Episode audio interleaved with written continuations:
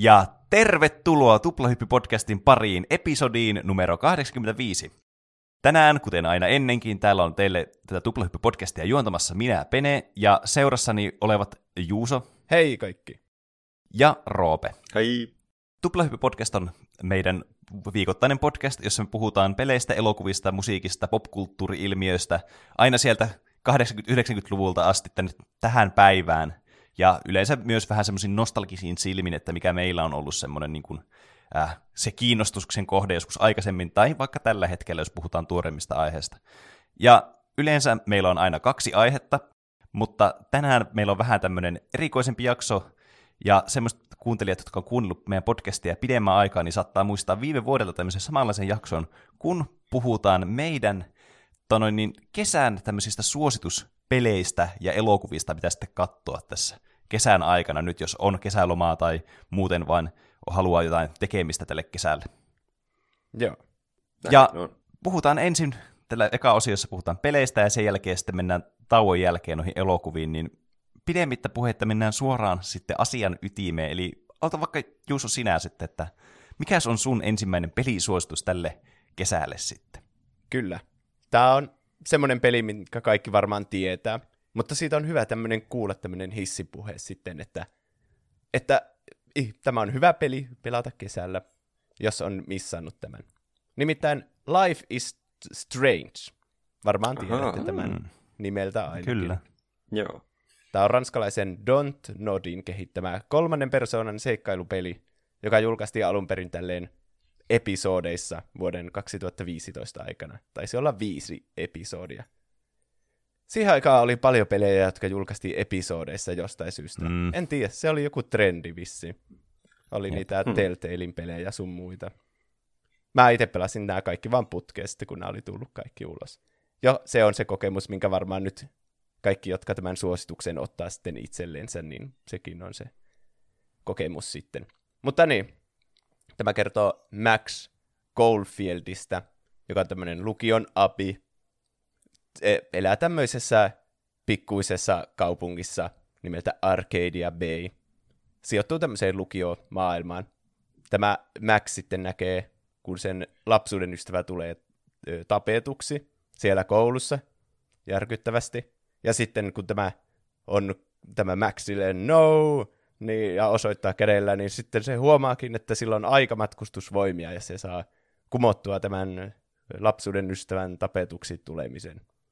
Ja uh. sitten samoihin aikoihin se Max saa sitten myös näkyjä tämmöistä isosta tornadosta, joka tuhoaa sen koko Arcadia Bayn maantasalle, ja sitten nyt kun sillä on näitä uusia aikamatkustusvoimia, niin se päättelee, että tämä on nyt selvästi tulevaisuus, ja koko kaupunki on vaarassa. Hmm, jännittävää. Mm. Sitten tämä Max yhdessä sen lapsuuden ystävä Chloe Pricein kanssa sitten ryhtyy tutkimaan tätä aikamatkustusvoimaa ylipäätänsä ja sitten tätä, mitä on tapahtumassa kotikaupungille, miksi se menee maantasalle. Ja sitten tähän nitoutuu kaiken maailman muitakin mysteerejä sitten täältä, täältä Arcadia Baystä sitten. Ja kun mm. tämä on tämmöinen seikkailupeli, niin tässä on pikku semmoista putsle-meininkiä, että miten pääset tuonne huoneeseen, joka on lukittu vaikka, tai öö, saat joltakin tyypiltä joku tieto ja hyödynnä sitä johonkin asiaan, että pääset eteenpäin ja selvität tätä mysteeriä sitten. Toimit itse tässä salapoliisina sitten. Mutta se, mikä tästä tekee mielenkiintoisen, niin on justiinsa se, että sulla on se aikamatkustusvoima, jota saa käyttää aika vapaasti siinä pelissä, että vähän luovuuttakin voi käyttää, että no, jos mä kysyn tuolta jotain, niin se ei haittaa, jos mä oon sille ilkeä, ja vaadin siltä saada sen tiedon, koska sitten mä voin kelata ajan taaksepäin ja sitten tietää sen jo valmiiksi, ja mm. se ei tiedä siitä, että sä kysyt siltä. Eli voi niin. olla tämmöinen absoluuttinen psykopaatti suorastaan. Niin, kyllä. Niin. Ja, Sopii hyvin tuommoiseen peliin, missä pitää tehdä valintoja. Niin, niin tosi hyvä kyllä kombinaatio.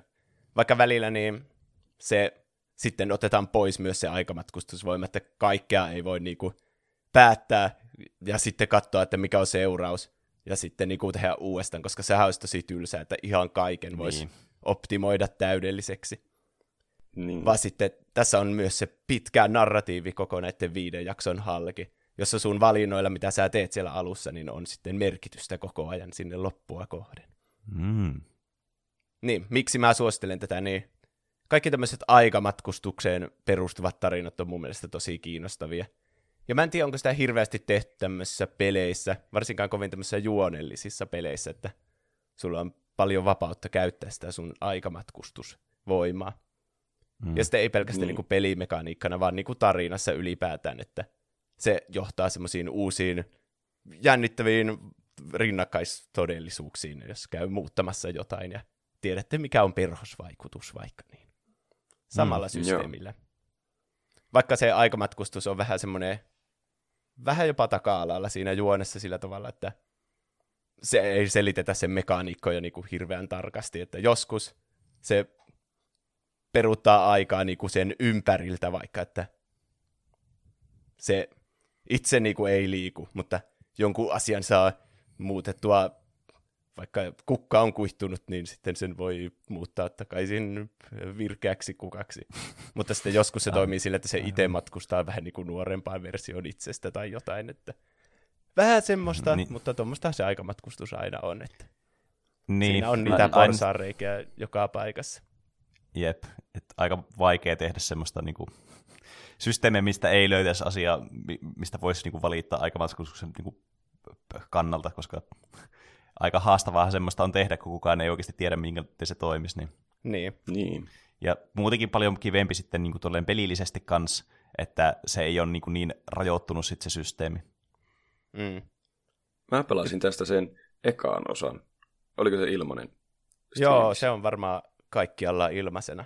Mäkin muistelen jotenkin, että mä pelasin sen ja sitten innostuin siitä. Miksi et Roope innostunut tästä silloin? En mä, mä en ole vielä sitten raskiut ostaa niitä muita. Mutta oli se kyllä, oli, jäi semmoiseen aika kutkuttavaan kohtaan se. mm. Ja se oli mun mielestä kiva, se, kun siinä on ne aikamatkustushommat, että voi niin päättää kaikki seuraukset tavallaan, tai valita seuraukset, niin sitten niitä on kuitenkin vaikea valita niitä seurauksia, että kaikissa, tai sitä ei aina tiedä, että onko tämä nyt paras mahdollinen seuraus, niin sitten Niin, se ei tavallaan rikosta sillä Mm. että voisi aina edetä justiin sillä optimaalisesti. Kaikessa on hyviä Mm. ja huonoja puolia. Niin. Jep. Mutta tää, kun tämä sijoittuu sinne lukioympäristöön, niin se on jotenkin kivaa silleen, kun kaikkihan on itse miettinyt aikamatkustusta ja semmoista, että äh, voisinpa tehdä tuon asian toisin. Niin Mm, sitten jotenkin mm. se, vaikka tässä onkin se hirveän iso, koko kaupunki on tuhoutumassa juoni, mutta sitten sitä aikamatkustusta voi käyttää myös semmoisia vaikka ihmissuhdeasioihin. Ei vitsi, mä sanoin tolle mun ihastukselle nolon asian. Rewind, mm. Ja sitten tekee uudestaan. Niin. Sehän on semmoinen fantasia, mikä kaikilla meillä ihmisillä on ollut, että, Niin jo. Mm. mm. että voi niin. Voi sitä hyödyntää tuossa ihmissuhdeasioissa. Eikö oo, tämä on varmasti yleinen asia. ja kesälle. Kyllä. tämä peli sopii myös, koska täällä on, no totta kai ollaan koulussa ja kaikilla on ikävä kesällä koulua, mutta tämä niin, Arcadia Bay on tosi semmoinen kesäinen kaupunki ja siellä on paljon Mm. erilaisia semmoisia ulkopaikkoja ja se kaupunki tulee siinä tutuksi. Jotenkin semmoinen tosi kesäinen fiilis mulla tulee siitä. Ja Mm. se tarina on ihan sika hyvä ja se aukeaa pikku hetkeltä ja aina päättyy cliffhangeriin joka jakso, niin ai että semmoinen makea kyllä kokonaisuus. Onko tämä niinku alusta loppuun kuitenkin nyt, että tämä niinku on loppunut tämä tarina, että tässä ei ole semmoista cliffhangeria lopussa? No, tästähän on toinen kausikin olemassa, tai onko se nimi Life Ahaa, is Strange aivan. 2. Siinä on eri henkilöt kylläkin. Niin just, okei. Okay. Mä oon pelannut pelkästään siis sen ensimmäisen kauden. Ja sitten siinä on myös joku prequeli kanssa olemassa. Mutta mun mielestä se viisi jaksoa, mitkä alun perin tuli vuonna 2015, toimii semmoisena omana kokonaisuutena, eikä siitä jäänyt mitään silleen Mm. mua aivan. pahemmin häiritsemään. Että se oli niinku hyvä tämmönen. Minkä voin suositella kaikille, että ainakin sen pelaa. Mä vähän katsoin arvosteluja, niin se on myös paras niistä Life is Strange näistä pele- peleistä, että se ensimmäinen alkuperäinen kausi, niin ehkä jos siitä innostuu enemmän, niin sitten tietenkin suosit, voi suositella menemään niin muihinkin kausiin, mutta mulle Mm. riitti tämä, ja tämä oli hyvä tämmöinen oma kokemuksensa. siinä oli jänniä välillä semmoisia kohtia, missä ei niin tullut pelattua yhtään, vaan oltua jossain huoneessa ja siellä kuului joku musiikki. Niin. Se, semmoista ihme fiilistelysysteemiä. Niin. niin, et, ei tässä ole koko ajan hirveä toiminta meneillä, että vaikka, no tässä on tosi hyvä semmoinen kohta, kun on jotkut lukion päätöstanssit, ja sitten sä pääset sinne, niin, kuin, niin jotenkin semmoinenkin on vaan kiva, että sä vaan hengat tämmöisenä lukiolaisena tuommoisessa lukioympäristössä, mm. niin jotenkin, hmm. ah, mä niin tykkään semmoista niin kuin vaikka leffoista, niin kuin, jotka sijoittuu sinne high school-maailmaan, niin kuin joku Ten Things I Hate, hate About You tai Mean Girls, niin sitten vähän high semmoinen... Musical. high School Musical. Niin sä pääset itse olemaan semmoinen hahmo siellä. Oletteko myytyjä? Kyllä.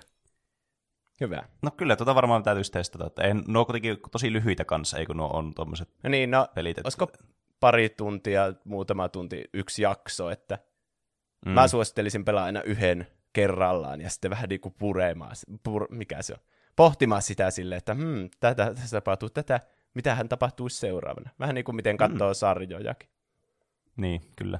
Tämä on saatavilla Windowsille, OS Xlle, Linuxille, PS3, PS4, Xbox 360, Xbox Oneille, Androidille ja iOSille. Eli tämä on tullut joku kännykkäversiokin. Varmaan Oho. aika samanlainen. Ei se nyt hirveän vaativa ollut mun mielestä se peli niin kuin graafisesti. Ainakin tätä on helppo sillain testata ja ottaa suositus vastaan, kun se ensimmäinen osa on ilmainen ja ei vaadi mitään supertietokoneita, niin voi testata, että tykkääkö vai eikö tykkää. Niin. Mm. Ei menetä Jep. kyllä paljon mitään. Mutta se oli minun ensimmäinen suositukseni. Mikä olisi Roopelta? Minun suositus on semmoinen klassikkopeli. Joku voi aavistaakin, jos on nähnyt Discordissa, että mun nimen alla lukee Desperados, Wanted Dead or Alive. Uh. Aa, tää on semmoisia cowboyta, joku semmoinen strategiapeli. Kyllä. Real time uh, strategy, miten RTS. Semmoinen mm. todella vanha. Vuonna 2001 ilmestyi Windowsille tämä. Mutta vieläkin kyllä tosi hyvä peli. Ja minkä takia mä suosittelen tätä, niin koska mä suosittelen myös valmiiksi Desperados kolmosta. Mä, niin, onko se, se on tulossa, se on tulossa nyt kesäkuussa. Mm. Okay. Mä muistelen, niin kuin, olisiko ollut yli viime vuonna, kun puhuttiin meidän hypetetyimmistä peleistä seuraavalle vuodelle, niin musta tuntuu, että silloin oli Desperados 3 siinä mun listalla, oh, vaikka se ei sitten tullut edes sinä vuonna se peli. Niin. Mutta no. nyt se on ilmeisesti oikeasti tulossa. Niin kai ne väittää. Mutta, mutta täytyy sanoa, että mä en ole pelannut tätä ensimmäistä alkuperäistä Desperadosia vielä niin loppuun asti. Mutta suosittelen siitä huolimatta, koska mm. se on hauska. Mä mm. grindasin sitä ihme demo-missiota ihan tosi kauan, ja se meni mm. hitaasti. Mä olisi pitänyt aloittaa vaan siitä itse pelistä, kun siinä opetettiin kaikki asiat sitten paljon paremmin. Siis se oli, mä muistan se demoversio varmaan se, mitä suuri osa on niinku pelannut, jos on tätä peliä niinku pelannut joskus aikaisemmin. Koska mm. mulla oli itsellä kanssa tuo Desperadosin demo silloin joskus aikoinaan. Mä muistan, että saisiko sen tyyli jostakin, tehkö muro-paketista tai jostain.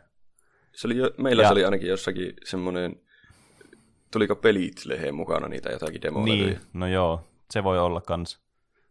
Niin joka tapauksessa niin siinä oli se yksi kenttä sitten, mitä pystyi vahkkaamaan koko ajan. Ja se oli kyllä tosi semmoinen kiinnostava peli, että mä olisin halunnut silloin lapsena sen koko pelin mm. pelata. Mm.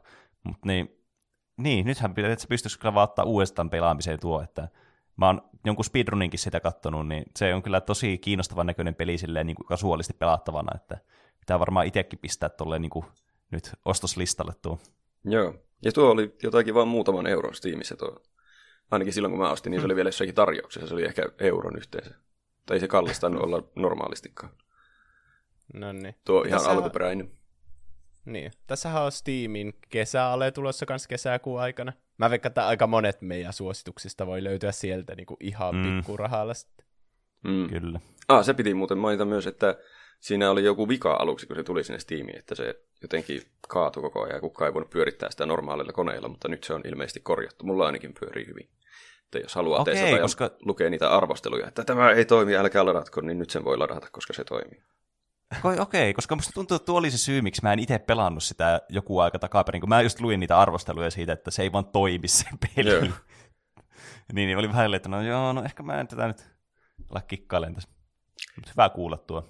Eli tämä, tämä peli on siis tämmöinen, tässä ohjataan useampaa hahmoa kerralla tuommoisessa villin lännen settingissä, semmoisesta isometriasta kuvakulmasta, niin kuin strategiapeleissä nyt usein on. Ja näillä kaikilla hahmoilla on omia abilityjä, joita sitten voi käyttää tehtävien läpi pääsemiseen. Ja tässä on semmoinen premise, että tämä sijoittuu 1880-luvun Amerikkaan, ja tämä päähenkilö on palkkion metsästäjä John Cooper, ja lähtee ottamaan kiinni tämmöistä lainsuojatonta El Diabloa, ja se hakee sinne matkalle mukaan kaikkia kamuja vuorotellen, ja samalla esitellään ne kaverit ja mitä ne osaa tehdä, ja sitten hmm. kun ne tekee tätä tehtävää, niin niille tulee kaikenlaisia mutkia matkaan siinä. Tässä on vissiin ihan hyvä tarinakin, vaikka en ole vielä loppuun asti sitä päässyt. Mm, mullakin oikein nyt semmoinen käsitys, että se on aika kiinnostava. Mm. Vähän tuommoiset Final tu- Fantasy-vibaat myös tulee, että tehdään tuommoista partyä tuossa ja tolle. Ja mm, yhtä niin. Päävihollista vastaan. El Diablo, tarkoittaako se jotain pirua tai jotain? Rob, niin Robehan se sen tietää sen uusilla Espanja-taidoilla. niin, se, se oikein meni. Minusta ehkä. Tuo on myös hauska silleen pelimekaanisesti, niillä kaikilla hahmoilla niitä eri abilityjä, millä voi tehdä, koska sitten sä pystyt kehittämään sitä sun strategiaa aina sen perusteella, että mitä kaikkea jännittävää ne pystyy tekemään ne hahmot, kun niillä on kuitenkin semmoisia niin kuin, taistelullisia abilityjä ja sitten on myös semmoisia niin utility-näisempiä mm. asioita, mitä niillä voi tehdä. Niin, niin. se tekee semmoisen kivan niin kuin, niin kuin semmoisen strategisen kokemuksen kanssa tästä pelistä. Joo, tässä on justi, se on hyvä tietää aluksi, että tämä ei ole mikään semmoinen, että nopeasti mennään vaan tehtävät läpi, brrr, paitsi ehkä speedruni, mutta normaalisti kun tätä pelaa, niin tässä tulee aika paljon semmoista suunnittelua, että mitenköhän tämä nyt kannattaa hoitaa tämä kohta mm. tästä, ja että sen tehtävän pääsee ylipäänsä läpi. Tässä kuolee tosi helposti, jos ne viholliset näkee jossain vaiheessa ja se karkaa käsistä se homma. Mutta niin, on... kyllä. Tämä niinku kannustaa kyllä siihen suunnitteluun just. Niin. Mutta se on tosi mukava sitten, kun keksii jonkun hyvän semmoisen suunnitelman ja saa toteutettua sen, niin oho, Tämä on tosi hyvä aamukahvipeli niin semmoinen kesälomalle hyvä peli, hitaisiin kesäloma-aamuihin tai kesäviikonloppuaamuihin, niin voi, tässä tulee paljon semmoisia mietiskelyhetkiä, että miten tämä kannattaisi tehdä ja voi naputella pelkällä hiirelläkin vaikka jos haluaa, paitsi näppäimet kyllä helpottaa suuresti sitä pelaamista. Niin, niin. Ja tässä on mahtavan cheesy ääninäyttely. Pene varmasti arvostaa sitä. Ah, kyllä. oli, oli kyllä silloin, kun ilmestyi, niin tosi hyvä peli, ja minusta on vieläkin kyllä aivan pelattava peli, ja, ja odotan oikein sitä kolmosta, että sitä kyllä pitää päästä mm. te- testaamaan, koska se kai pitäisi olla vaan niin parempi versio tästä. Selvästi mm. sillä on ollut kysyntää niin, sille sarjalle, kun musta tuntuu, että se kakkonenkin on ollut jo joskus 2000-luvun alussa. Niin että tässä mm. on ihan hirveä pitkä tauko ollut niissä peleissä. Mm. Se kakkonen oli vissiin joku ihan erityyppinen peli, että tämä kolmonen palaa sitten juurilleen. Aivan. Aivan. Siinä oli minun ensimmäinen suositus. Vakuutinko hmm. teidät? Kyllä vakuutit. Yes. Mitä Pene suosittelee? Äh, mulla on, tätä noin, niin mä mietin pitkään, että mitä näistä peleistä, mulla on muutamia tämmöisiä suositusehdotuksia oli itselle, että mitä mä näistä lähden niin oikeasti suosittelemaan. Mutta mä sitten päädyin äh, kahteen tämmöiseen peliin. Mä voin luetella tässä, mulla oli kolme semmoista, mitä mä mietin, että vanhasti mä näen, mutta nyt ottanut niitä. Öö, yksi oli Minecraft, koska Minecraft on aina kiva kesä, pelata kesällä, mutta mä en ottanut sitä sen takia, koska musta tuntuu, että joka ikinen niin meidän podcastin kuuntelijan tyylin pelannut Minecraftia tai pelaa edelleenkin Minecraftia. Niin, että ei sitä tarvitse erikseen suositella, kun kaikki, jotka et, haluaa kokeilla sitä, niin on varmaan jo kokeillut. E, niin, mm. kyllä. Sitten mä mietin kanssa Sekiroa, nyt kun mä sen vetänyt läpi, mutta Toisaalta mä en voi sitä universaalisti kaikille suositella, koska mä ymmärrän, että se ei ole niinku peli jokaiselle. Että se on vähän semmoinen, se vaatii sitten semmoista erilaista niinku, äh, tavallaan lähestymistä, mitä haluaa peliltä. Niin sekään ei ole semmoinen kovin hyvä universaalisuositus. Saateko sitten niinku perheen pienimmille, kun mä halusin myös senkin ottaa tässä huomioon. Aivan. Ja sitten kanssa Octopath Traveleri mietin, että se on kanssa aika hauska JRPG. Mutta mun, mä päädyin sitten näihin kahteen seuraavaan peliin, tai siis mä mainitsen niistä nyt yhden ekaksi. Eli mun ensimmäinen suositus on Mobius Digitali vuonna 2019 tullut peli Outer Wilds. Hmm. Eli Hei, tämä on... Tämä on avaruudessa, on planeetta kyllä, ja aika eteen. Kyllä, kyllä, just niin. Tämä taisi olla niin meidän tuossa Toulun puolella, kun puhuttiin Game Awardsista ja muista tämmöistä meidän omista palkinnoista, niin taisi olla yhe, yksi mun niin tämmöistä valinnoista johonkin kategoriaan. Mutta tämä on siis tämmöinen first person action adventure peli, semmoisilla putsle-elementeillä, kuten voi kuvitella, että tämä on tämmöinen tutkimuksellinen peli sitten, niin tässä on paljon myös putsleja. Ja tämä idea on siinä semmoinen, että sä pelaat tämmöisellä, tämmöisellä tyypillä, joka on just pääsemässä sitten tutkimaan avaruutta, ja se on lähtemässä tällaisen omasta kylästä sitten ö, ensimmäistä kertaa seikkailulle, ja tämä on sitten, sä niin kuin käyt hakkeamassa siitä alussa niin semmoiset niin koodit, että sä pääset sen sun avaruusalukseen käsiksi, ja tietysti tapaat muita tämän niin kuin kylän asukkeja sitten siinä, ja vähän bondailet niiden kanssa, ja lopulta pääset sitten tähän sun omaan alukseen, ja pääset tutkimaan tätä koko sitten aurinkokuntaa, mikä tässä on, tässä sun lähiympäristössä. Ja tämä on siis tosiaan vaan semmoinen, että sä vaan lähdet tutkiskelemaan ja yrität selvittää kaiken näköisiä mysteerejä, mitä siellä on, ja tämä niinku alkaa tosiaan siitä vaan, että sä vaan niinku lähdet vaan katselemaan, että no mitäs kaikkea täällä on. Ja sulla on ehkä jotakin pieniä semmoisia niinku, mm, tavallaan tosi hämäriä objektiiveja annetaan, mutta lähinnä silleen, että lähdet vaan nyt jotakin tekemään. Kunnes käy sitten ilmi, että 22 minuutin päästä tämä aurinkokunnan tämä tähti sitten räjähtää tälleen supernovamaisesti, ja sä yes, ja tämä koko tämä sun aurinkokunta sitten menehtyy siinä samalla. The end. Mut, Onneksi tässä on tämmöisiä jotain aikamatkustuselementtejä mukana, mm. koska sitten tämän jälkeen tämä alkaa kuitenkin tästä alusta, tämä, niin kuin siitä mistä aloitat tämän pelin, ja tavallaan sä pääset sitten uudestaan elämään tätä 22 minuuttia. Ja sitten alkaa vähän semmoinen päiväinen murmelina tyylinen sitten äh, tämmöinen tutkimusmatkailu, että yrität selvittää, että mikä tässä, niin kuin, mikä tässä mättää tässä auringossa, kun se tulee pasahtaa 22 minuutin päästä ilman mitään varoitusta. Mm. Ja sitten sä vaan kuolet jännä. ja kuolet 22 minuutin välein uudestaan ja mm. uudestaan. Mm. Kyllä. Ja siis tämä on niin jotenkin semmoinen uskomattoman mielenkiintoinen ja charmikas peli, että sä vaan niinku oikeasti otat tämän sun alukseen ja lähdet vaan kikkailemaan joka paikka. Täällä on niinku eri planeettoja ja kuita, mihin sä voit mennä. Ja tietysti sä niinku jalan myös tutkit näitä planeettoja ja muuta. Ja yrität sitten sieltä löytää kaikkea artefakteja ja muita tämmöisiä raunioita ja niinku kaikkea, mitä sillä nyt vaan on sattuu olemaan. Ja sitten tässä on vielä tosi paljon hauskuutta lisää se tässä pelissä, että tämä koko maailma pyörii tämmöisellä globaalilla timerilla, eli sulla on tämä parikymmentä minuuttia, mitä sulla on aikaa, niin tämä niinku elää tämä niinku sun ympäristö koko ajan sen 22 minuutin aikana, ja se tavallaan niinku myös tekee sitä putsle-elementtiä sitten siihen, koska nämä asiat tapahtuu tietyssä ajassa, aina tietyssä paikassa. Mm. Niin Hyvä. tavallaan se myös kannustaa sua käymään eri paikoissa niin kuin eri aikaan sitten ja lisää sit sitä tavallaan, että sä yrität selvittää tämmöistä mysteeriä. Että tämä on tämmöinen tosi tutkimuspohjainen peli, mikä on siis mulle aina semmoinen niin kuin asia peleissä, mikä mua viehättää aina ihan hirveästi.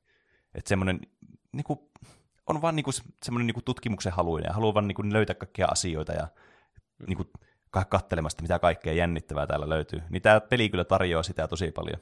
Justiinsa se, ainut syy...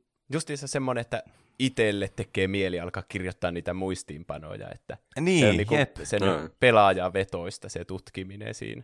Kyllä, siis just se, että tämä on niin kuin, tämä tuntuu oikeasti semmoista tutkimiselta, kun sä itse niin kuin päätät, mitä sä aiot niin lähteä etsimään sieltä, että sulla ei vaan anneta joku objektiivi, että meet tuonne ja meet tuonne. Tietenkin tässä on niin suuntaa antavia vihjeitä tietysti, että mihin kannattaisi ehkä lähteä tutkimaan asioita. Mutta ne on tietenkin semmoisia myös hyvin orgaanisia, että sä nyt lähtisit muutenkin katselemaan, että mitä sillä sitten on sen perusteella, mitä sä oot niinku löytänyt jo. Mutta mä en ole tätä itse siis pelannut, koska niin tämä on Epic Games Storessa ollut tämä pelivuoden, ja mä en ole, sitä, mä en ole vaan oikeasti jaksanut vaan sen takia. Mutta tämä on myös hyvä kesäsuositus sen takia, koska tämä tulee nyt ensi kuussa, tai siis itse asiassa tässä kuussa, kun te kuuntelette tätä jaksoa, tuossa kesäkuun puolivälissä tulee Steamiin tämä peli. Ah, niin, niin voi sieltä sitten käydä pelaamassa. Ja mä ajattelin kyllä itse ainakin heti hommata tämän sitten sieltä ja ehkä jopa mahdollisesti striimatakin sitä, ken tietää. Oho. Oi. Että tässä on vielä itsellekin, niin kuin, tämä suositus on semmoinen, mitä mä aion pelata itse tänä kesänä, mikä on aika huvittavaa myös. No niin. Hm. Entäs Juuso, mikä sun seuraava peli on?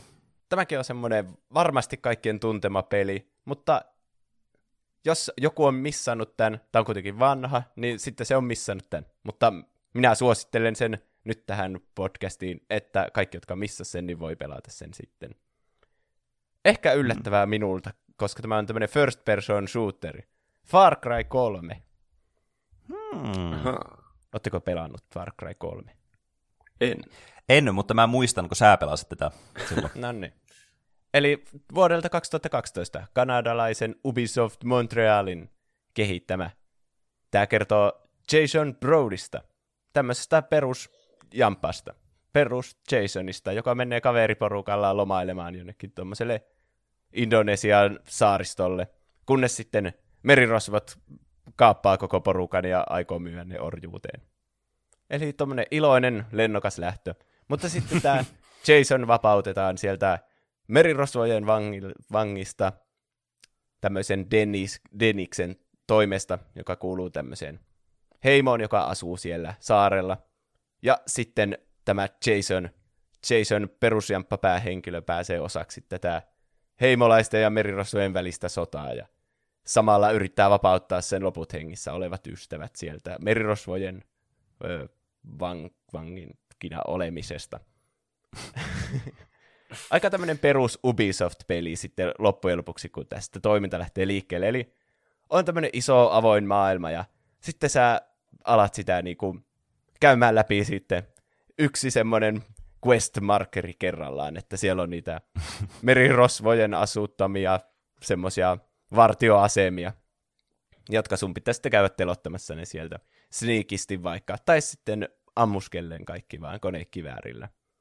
Ja sitten koko paikka on täynnä tietenkin kaikkia villieläimiä ja semmoista trooppista kivaa luontoa. Ja mm. Siitä tulee kaikkea hauskaa kohtaamista sitten niiden luonnossa elävien vaikka tiikereiden ja sitten näiden asu, asu, aseistettujen vartioiden välillä, että sä, sulla on joku kauhea suunnitelma sitten vaikka joku vartioasema käydä, niin sille tosi sniikisti kaikki puukattamassa sieltä, mutta sitten tiikeri vaikka hyökkää sinne ja kaikki suunnitelmat menee ihan pieleen. Ja se on ihan semmoista kaoottista hauskuutta sitten. Mutta niin, varmaan monet, jotka on pelannut jotain Far Cryta, niin tietää tämän kaavan, että okei, sulla on näitä radiotorneja ja vartioasemia ja sivutehtäviä, kaikki niinku on tämmöistä isoa yhtä massaa vaan. Mutta tämä Far Cry 3 mun mielestä oli niinku se täydellinen versio tästä. Että tämä ei mm. ole mikään hirveän iso tämä kartta, niin kuin joka uusi peli, mikä tulee, niin aina on, että nyt me ollaan rikottu maailman ennätys isoin kartta ikinä. Tiedättekö, että mm. paljon toistuvia radiotorneja, tässä on niitä niin. satoja. Ha, niin, mutta tässä niinku, tämä on mun mielestä hyvin niinku, tiivis paketti kuitenkin, että ei nyt mennä ihan överiksi, että eihän se ole hauskaa se toisto kuitenkaan. Niin. Ja tässä... nämä Far Cry niin toisiinsa? Voiko tätä pelata ihan itsekseen, ilman muita Joo. pelejä? Kaikki on ihan omat päähenkilönsä. Ainakin, no mä en tiedä niistä kahdesta ekasta, mutta ei niissä ainakaan tällä Jason perusjampalla pelata. Okei. Okay. Kyllä ne, kyllä ne taitaa olla ihan erillisiä. Vaikka tuo numero saattaa hämätä. Vähän niin kuin Call of Duty, omat kampanjat niin. näissä. Niin. Niin, mikä tästä tekee paremman kuin myöhemmistä Far Crysta, niistä, niistä aiemmista mä en oikeastaan tiedä mitään, mutta tässä on tosi hyvä se juoni, että tuohan nyt on tuo lähtöasetelma aika kiinnostava, että sä voit vähän niin kuin samaistua siihen, että okei, mä olisin kavereiden kanssa tälleen lomailemassa ja sitten yhtäkkiä mut vetään tämmöiseen kauheeseen mukaan. Ja mm. sitten susta tulee pikkuhiljaa semmoinen kunnon Rambo, joka haluaa viidakkoveitsellä kaikkien öö, öö, pähkinät avata sitten siinä ja juoda niiden maidot, niin sanotusti. Mutta tässä on ö, se keskeinen päähenkilö on niin semmoinen hyvä, niin semmoinen niin Batmanin jokeri suorastaan, joka pitää koko ajan siinä toiminnassa mukana ja siinä keskittyneenä siihen pääjuoneen, että sä pelkästään niin kuin tämä ei ole pelkästään semmoinen sandboxi, että sä vaan keksit itse omaa hauskuutta, vaan tässä on se koko ajan on ajatus siinä, että okei, mun pitää voittaa nämä merirosvot ja huumelordit täältä ja pelastaa ne mun kaverit. Niin tässä on hmm. se, ehkä varmaan tunnistatte siitä kansikuvasta sen Vaas Montenegron, joka on tässä pelissä Jep. se pääpahis. Sitä näyttelee Michael Mando, joka on Peter Call Saulista se Nacho Varga. Ai. Eli se oli tämän semmoinen breakout-rooli, joka on hyvin tunnettu hahmo on nyt myöhemminkin peleistä ylipäätänsä. niin kuin, siis peli pe- jäänyt silleen, niin kuin, ihmisten tietoisuuteen, varsinkin tämmöisellä kuuluisella lainauksella, että Did I ever tell you the definition of insanity? Niin se tuli tältä mm. tyypiltä, kun se tätä Aivan. Jasonia okay. käy aina siellä uhkailemassa.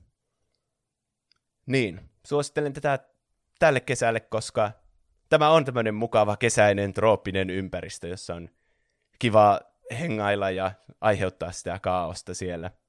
Tuo Vaas on ihan niinku yksi muistettavimmista videopelipahiksista, niin tämä pitää itse kokea, että tietää mistä puhutaan, kun puhutaan tämmöistä tosi hyvistä, hyvistä mm. jopa niinku Batmanin, Jokerin ja Darth Vaderin rinnastettavassa, rinnastettavissa olevasta pahiksesta.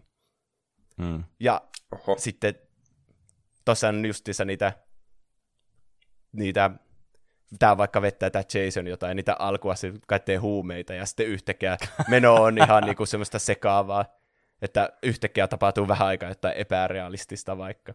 Niin mä aina tykkään mm. peleissä niistä hetkistä. Vähän niin kuin mm. Arkham-peleissä on se Scarecrow, niin yhtäkkiä kaikki menee ihan sekoksi, mutta sitten palaa taas normaaliksi. Niin tässä on mm-hmm. kyllä semmoisia niinku juuri sopiva määrä, että ne on vielä semmoisia shokeeraavia hetkiä. Ja tässä on mm. erittäin hyvä semmoinen Skrillexin musiikilla säästetty kohtaus myös. Aha, niin joo, tässä on se, se on kyllä hauska. Niin. Vähän vanhentaa tätä peliä, koska Skrillex oli justiinsa 2012 tyyliin se suosituin artisti, mutta sopii mm. tähän kyllä tosi hyvin. Se vähän niin kuin Jep. se Skrillex-kohtaus niin kuin tiivistää tämän koko pelin, että tämä on vaan semmoista hauskaa menoa siellä silleen, älä mieti liikaa, että vaikka tämä onkin mm. tämmöinen Jason perusjamppa, niin kyllä se silti osaa käyttää liekin heitintä näihin, näihin mm. merirosvoihin ja alkuasakkaisiin summoihin. Tämä on kyllä siis tämä Far Cry 3 semmoinen peli, että huomaa, että nämä on sen jälkeen yrittänyt aina saada tämmöistä samanlaista menestystä näiden, näillä peleillä, että ne käyttää to- tosi paljon niin kuin yrittää just tehdä samoja asioita, mitä tässä Far Cry 3 tehtiin. Mm. Et ehkä sekin myös tietenkin lisää nykypäivänä sit sitä että samankaltaisuutta, koska Assassin's Creed-pelisarja ja tämä Far Cry-pelisarja, niin aika paljon niin seuraavaan toisiaan niin vuosi vuodelta. Että yrittää tehdä se saman kaava uudestaan, niin kuin löytää tavallaan sen, sen kullan sieltä, mikä oli silloin joskus, ja sitten uudelleen tuottaa sen. Niin. Paremmalla tai huonommalla menestyksellä. Hmm. Niin. Se, niin. Uusissa peleissä se on jo tosi tylsää mun mielestä se, että sulla on se kartta ja se on ihan täynnä niitä kaikkia questeja ja tuo radiotorni ja kaikki toistuu vaan. Mutta tässä tämä aloitti sen ja tämä on tehnyt, tehnyt sen mun mielestä hyvin.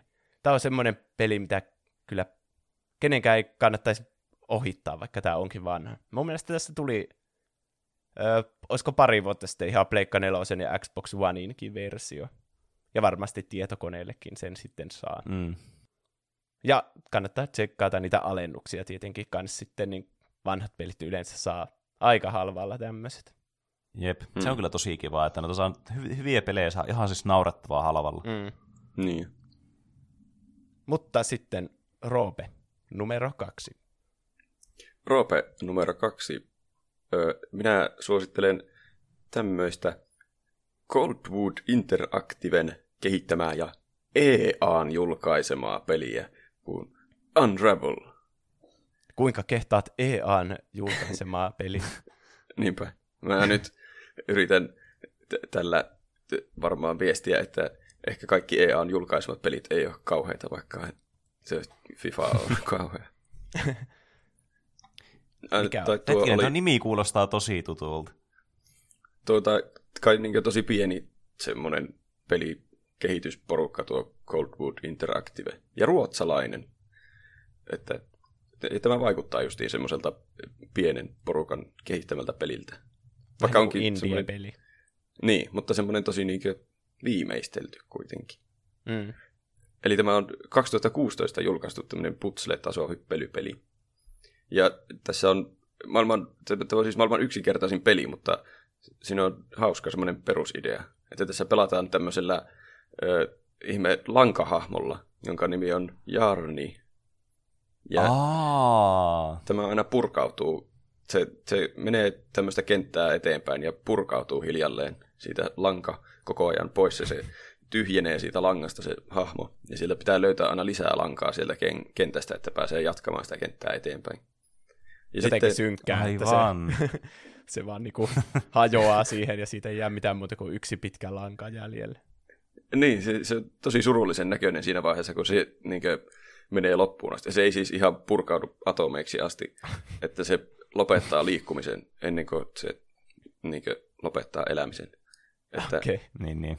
Niin aivan, että sä voit, niinku, voiko se kerätä niinku sitä lankaa, mikä susta on purkautunut sitten takaisin? Joo, se tässä on just mun mielestä hauskaa, että se koko ajan jää se lanka sinne taakse, niin jos sä vaikka hyppäät alas jostakin, niin sä voit kiivetä sitä lankaa pitkin takaisin sinne ylös. Että tämä Aa. ei rankaise semmoisia pieniä virheitä, vaikka jos kesken jonkun ison putslen hyppää yhtäkkiä rotkoon, kun unohtaa painaa hyppyä, niin sitten sieltä pääsee tosi helposti vaan takaisin ylös.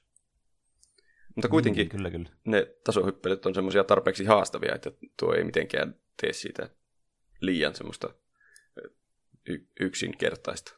Tai että kuitenkin niissä on miettimistä ja toteuttamistakin niissä tehtävissä. Mm. Mm.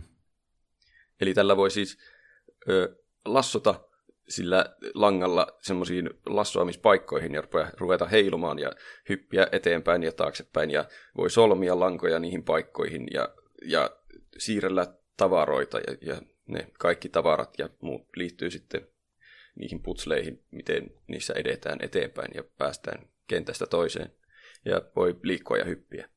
Tämä on siis tosi yksinkertainen peli päällisin puolin, mutta ihan hyvin ne on keksinyt kyllä kaikenlaista sinne, sinne että tuommoisillakin ö, toiminnoilla niin saa melko monipuolista putslea tehtyä. Meneekö se vaikeaksi jo sitten loppuajasta? Se, ainakaan mun mielestä se ei hirveän vaikeaksi mennyt missään vaiheessa. Että mulla ei mennyt missään putslessa niin ihan hirveän kauaa. Tämä oli joku alle 10 tunnin peli reilusti.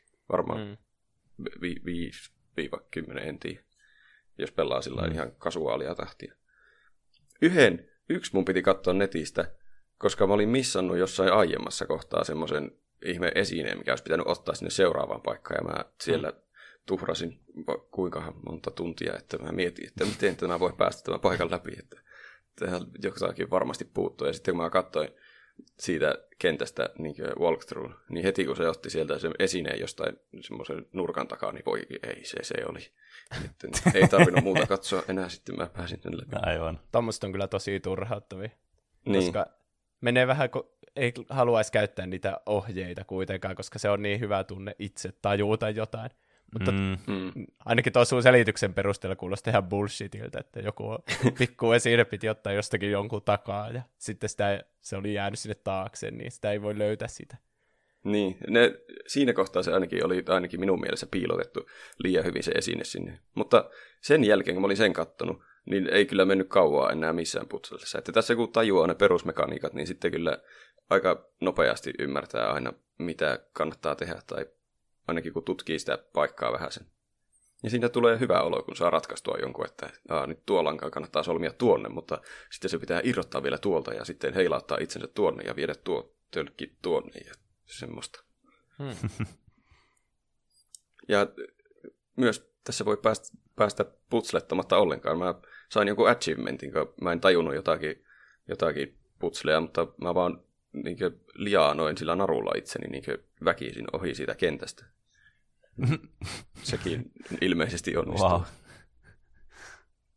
Tästä on muistaakseni myös toinen osa, mikä mulla tuli tästä eka mieleen, että miksi tämä tuntui niin hämärästi, kun herätti mun muistikuvia, äh, kuin Unravel 2, muistaakseni. Joo. Ja sitten siinä oli ihan niin kuin semmoinen co-op-pelimuoto kanssa, että sulla oli kaksi tämmöistä hahmoa, jotka on niin kuin kiinni toisistaan sitten tämmöisellä naruilla. Joo, sitä mä en ole vielä et testannut, se, et, sitä pitää kyllä testata myös. Mm, että jos tämä niin kuin kiinnostaa, tämä Unravel, tai on pelannut sen ja tykännyt siitä, niin tämä toinenkin on sitten, tästä on toinen jatko-osakin sitten olemassa, mikä vähän sitten kans lisää varmasti jollakin tasolla sitä hauskuutta, kun voi pelata kaverin kanssa sitten myös. Mm. Varsinkin tuommoiset putselepelit on tosi hauskoja kaverit kanssa, kun mm. voi sille huutaa, että laita se siihen, ei, mitä sä ei siihen, laita, eikö nämä oikeasti osaa. Mm. Portaale on hyvä esimerkki siitä. nee. Se vaatii vielä niin paljon ajoitusta. Niin. Jep. Tuo on mun mielestä hauskaa tämä tämä hahmo tässä, millä liikutaan tämä Jarni. Se on semmoinen huvittava, että se kaatuilee hassusti aina välillä, se liikkuu siellä ja se aina se liikkuu aina eri tavoilla riippuen tilanteesta, että se juoksi jotenkin huvittavan voitokkaasti siinä alussa ja sitten jossakin, kun tulee huono keli, niin se alkaa värjöttelemään sellainen, ja siitä tulee tosi säälittävän näköinen, kun se lanka loppuu. No, ja varsinkin, jos se jää roikkumaan jostakin, kun se lanka loppuu, niin se näyttää, niin kuin se olisi hirttäytynyt siitä. Mukava koko perheen peli. Ai, että. Mutta sitä muistan... lukuun että se on kyllä tosi sympaattinen Hmm. Mä muistan, kun jossakin E3, silloin kun tämä julkaistiin, niin se varmaan se ruotsalainen tyyppi justiinsa, että se kehittäjä sitten tuli esittelemään tätä sinne lavalle. Ja sitä jännitti ihan sikana, se ääni värisi ihan hulluna. Ja Ai sitten ja. sillä oli sylissä semmoinen jarni, semmoinen Aa. pikkuinen hahmo siinä, ja se tutisi vaan sillä käsissä. Jotenkin sympaattisuutta niin kuin huokuva peli. Tämä peli Aa, on, kyllä on kyllä sympaattisuutta huokuva että tämä oli, tässä on myös kiva ympäristö. Se on tosi hieno se kaikki ne alueet, missä seikkaillaan siellä. Ja se on kiva, kun tämä Jarni on semmoinen pieni hahmo, niin sitten siellä tulee esteitä kaikista semmoisista normaalielämän pienistä esineistä, niin kuin vaikka ämpäristä tai jostain auton mm. renkaista. Se on mun mielestä mm. hassua, kun kuvataan normaali maailmaa jostakin tuommoisesta ihan erilaisesta näkökulmasta. Mm. Jep. Niin ja se on ihan semmoista fotorealistista se tausta. Niin jo. Ainakin pyritään semmoiseen tosi niinku realistisen, niin se on erottuva se, se puna, onko se punainen siinä ykkösessä? Joo. Joo, siinä kakkosessa taisi olla punainen ja sininen ne hahmot, niin mm. se erottuu niin, hyvin sitten siitä fotorealistisesta taustasta. Mm. Ja tässä on miksi minä kesällä tätä suosittelen, niin tässä on tosi mukavia kesäisiä maisemia. Ja välillä mu- muitakin vuoden aikamaisemia. Mutta se, siitä tulee semmoinen oikein, varsinkin siinä peli alussa tulee semmoinen kesäinen olo. Ah. Mm. Ja pohjoismaisille vielä kivempi, koska se on semmoista pohjoismaista luontoa. Se, kun vissiin sijoittuu Ruotsiin nuo, tämä peli, niin mm. niin sitten siellä on kaikkia marja, mättäitä ja metsiä ja mitä kaikkia. Ja sääskiä, yes. Nuo kaikki asiat voi kokea omalta kotisohvalta, niin ei tarvitse mennä minnekään metsään. Niin. Ihana. Ja mä tykkään myös tämän soundtrackista. Siinä se on semmoinen, siitä tulee hieno fiilis. Siinä alkaa semmoinen hurja viikinkimusiikki sitten, kun alkaa joku toimintakohtaus, että pitää lähteä karkuun jotakin pelottavaa eläintä tai muuta. Siinä tulee oikein semmoinen pakomatkatunnelma. Niin, niin. Ja tämä, on, siis tämä ei ole pelkkä tuommoinen hassu putsle-tasohyppely, vaan tässä on syvempikin tarina siellä kuoren alla, että se keräilee ilmeisesti jotakin semmoisia muistoja sieltä maailmasta. En tiedä, että siinä näytetään aluksi semmoinen nainen, että, että, että kuvaako tämä Jarnin matka nyt jotakin tämän naisen elämän lankaa tai jotain, en tiedä mitä tuo, mikä niin. metafora tuo punainen lanka on. Pakko lisätä joku tuommoinen tosi syvällinen merkitys sinne taustalle, mm. tai tuommoinen tekosyvällinen merkitys. Mutta se oli kyllä, se, siitä tuli semmoinen aika haikea olo siitä taustatarinasta, vaikka ei se mikään monimutkainen tarina ole sillä mutta se on ihan semmoinen tunteellinen, oi. Mm. Hmm. Kannattaa, kannattaa pelata Unravel Mä ostin yhden kuukauden EA-accessia neljällä eurolla, koska mä halusin testata sitä, mitä Discordissa puhuttiin, jotkut puhuu, en muista enää ketkä, siitä A Way Outista. Niin mä halusin yhden kaverin Aa, kanssa niin, pelata joo. sitä, niin mä selvitin, että halvimmalla pääsee, jos ostaa EA-accessin yhden ku- yhdeksi kuukaudeksi, niin tuo oli siellä, niin randomilla pelasin tuon ja oli kyllä hyvä. Kannattaa pelata. Hmm. Mä tykkään kyllä semmoista tuokin voisi ehkä yhdellä istumalla, jos on viisi tuntia. No niin, tai yhden päivän aikana kuitenkin. Semmoiset niin, on kyllä niin. kivoja pelejä. Mä vettiin jossain parissa kolmessa päivässä semmoisia kohtuullisia settejä. Mm. Niin kauan kuin jaksoi pelata sillä yhteenmenoon, niin ei siinä kyllä kauaa mennyt. Ja koko ajan pysyy kiinnostus, että se etenee sillä tosi mukavasti, että siinä tulee välillä niitä tarinakohtia, mihin voi keskittyä sillä vaan tarinoimaan ja sitten sitä tasohyppelyä myös välillä. Hmm. Siinäpä se. Pelatkaa pelatkaa Unravel. Ja sitten varmaan se kakkonenkin, kunhan ehdin suositella ensi vuoden kesäsuositukseksi sitä. niin. Mikä se on Peneen toinen suositus? No, mun toinen pelisuositus niin oli tuo ensimmäinen tuommoinen äh, tutkimukseen perustuva ja semmoiseen uteliaisuuteen niin kuin pohjautuva peli, niin tämä toinen on kans semmoista, ja tämä on todella paljon myös monet vertailevat tähän Minecraftiin, eli varmaan joillekin alkaa jo vähän heräämään mielikuvia, että mikä tämä voisi olla tämä peli. Niin tämä on vuonna 2011 ilmestynyt Relogicin Terraria, joka varmasti kaikki tietää myös. Niin, ainakin musta tuntuu, mm. että me aiheehdotusosiossa ollaan puhuttu siitä. niin, kyllä. ainakin. Ehkä mm. viime jaksossakin Mut, jopa. Tyyli. Mutta siis tämä on oikeasti semmoinen kyllä, että mitä mäkin voin suositella kyllä niin kuin kaikille. Ja just silleen, että tämä on kiva myös, koska tämä pystyy, tämä on niin kuin kaiken ikäiselle sopiva peli myös. Niin Tämä on tämmöinen 2D sandbox-peli, missä niin kuin, ollaan tämmöisessä proseduaalisesti generoidussa maailmassa sitten, ja niin kuin, tutkitaanpa ympäristöjä ja rakennetaan asioita ja craftaillaan itemeitä ja muita ja sitten kehitetään niistä tavallaan sitä, sitä sun ö, tavarakatalogia ja sitten sun muitakin näitä equipment-katalogia sitten koko ajan paremmaksi ja paremmaksi. Vähän samalla tavalla kuin tämmöistä niin kuin, niin kuin Minecraftissa just, että se on aika semmoista niin kuin löyhästi ohjattua se peli, että sä saat tehdä oikeastaan niin kuin, mitä vasusta tuntuu, niin kuin, tietenkin, mikä on tälle sandbox-pelille hyvin tyypillistä, että sä sitten voit pistää sun luovuutes sitten valloille tässä pelissä ja rakennella hienoja kyliä ja muita rakennelmia ja kaivoksia. Ja tietysti myös niin kuin combat-elementeillä, että tässä on myös sitten, äh, mun, mun mielestä paljon niin kuin, semmoinen monipuolisempi ja semmoinen syvempi kombatti kuin tuota, noin, niin Minecraftissa, vaikka tämä on niin kuin 2D-peli.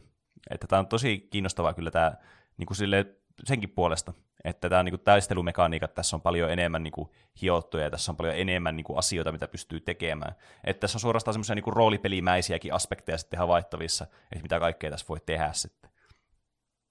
Ja tämä on myös mun mielestä siinä mielessä kivempi kans kuin Minecraft, koska tämä on en, vähän enemmän kuitenkin ohjattu siinä mielessä, että sulla on enemmän tämmöisiä niin kuin, lyhyen niin kuin aikavälin tämmöisiä goaleita ja sitten tämmöisiä isompia sitten tavoitteita, mitä sä voit lähteä niin kuin saavuttaa.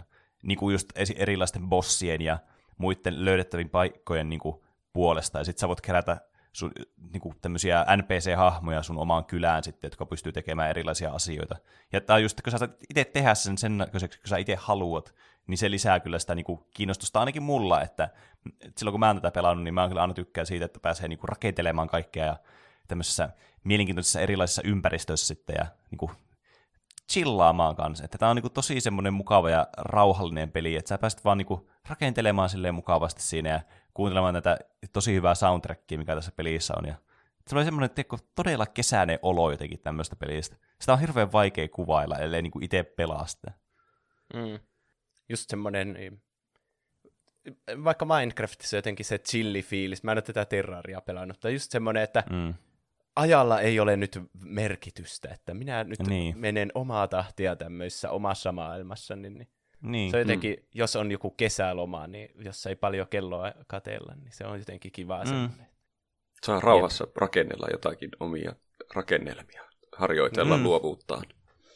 Kyllä, että just niinku, tosi kivaa kans silleen, niinku, sen puolesta, että jos miettii sitä, että sä puhuit, että on niinku tuo tuo Unravel on kiva semmoinen, tai siis ei Unravel, vaan tuo, äh, no varmasti sekin on, mutta siis tuo Desperados on kiva tuommoinen kahvipeli, aamukahvipeli. Hmm.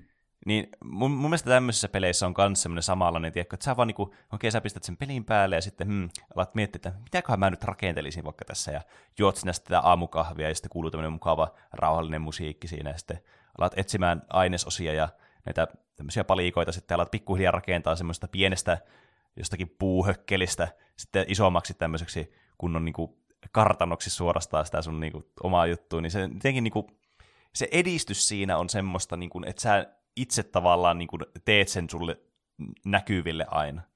Että et, ei ole niin kuin, tämmöisissä normiin niin ohjatuissa peleissä sille, että okei, sun edistys on vaikka sitä, että statsit paranee, tai sä pääset johonkin uuteen paikkaan, tai ö, tää, jos sulla on joku valmiiksi tehty joku kylä tai joku muu, johon tulee vaikka enemmän porukka, ja se muuttuu paremmaksi ja paremmaksi. Niin tässä sä niin kuin itse sitten teet sen tavallaan sulle näkyville sen sun progressin. Että sä oot niinku itse vastuussa sit siitä, että minkälaisena sä niinku näet sen sun edistyksen tässä pelissä. Mm. Hmm. Ja se on jotenkin semmoista niinku tosi jotenkin rentouttavaa ja semmoista hirveän mukavaa niinku tekemistä. Että tää, yksi niinku parhaimmista puolista mun mielestä, niinku, varsinkin niinku, miksi nämä on niin suosittuja kans, ja hyvä, että ne on niin suosittuja niinku, nuoremmille audienssille nämä pelit, on, että tämä on niinku, kuitenkin tämmöistä niinku, leikkiä kanssa samalla tämä peli. Et tässä on niin paljon asioita, mitä sä voit tehdä sun omalla mielikuvituksella vaan tämmöisessä tosi mukavassa ja semmoisessa positiivisessa ympäristössä. Et tässä on ihan hirveästi niin kuin, hyviä puolia siinäkin mielessä, että jos haluaa vaan tiedätkö, semmoista niin kuin, semmoisia nostalgian väreitä herättää vaan silleen niin kuin semmoisen tiedätkö, mielikuvituksen puolesta, mitä lapsena tuli aina leikittyä kaikkea, mielikuvitusta rakennettua legoja ja tämmöisiä. Niin. Tästä tulee semmoinen samanlainen fiilis sitten.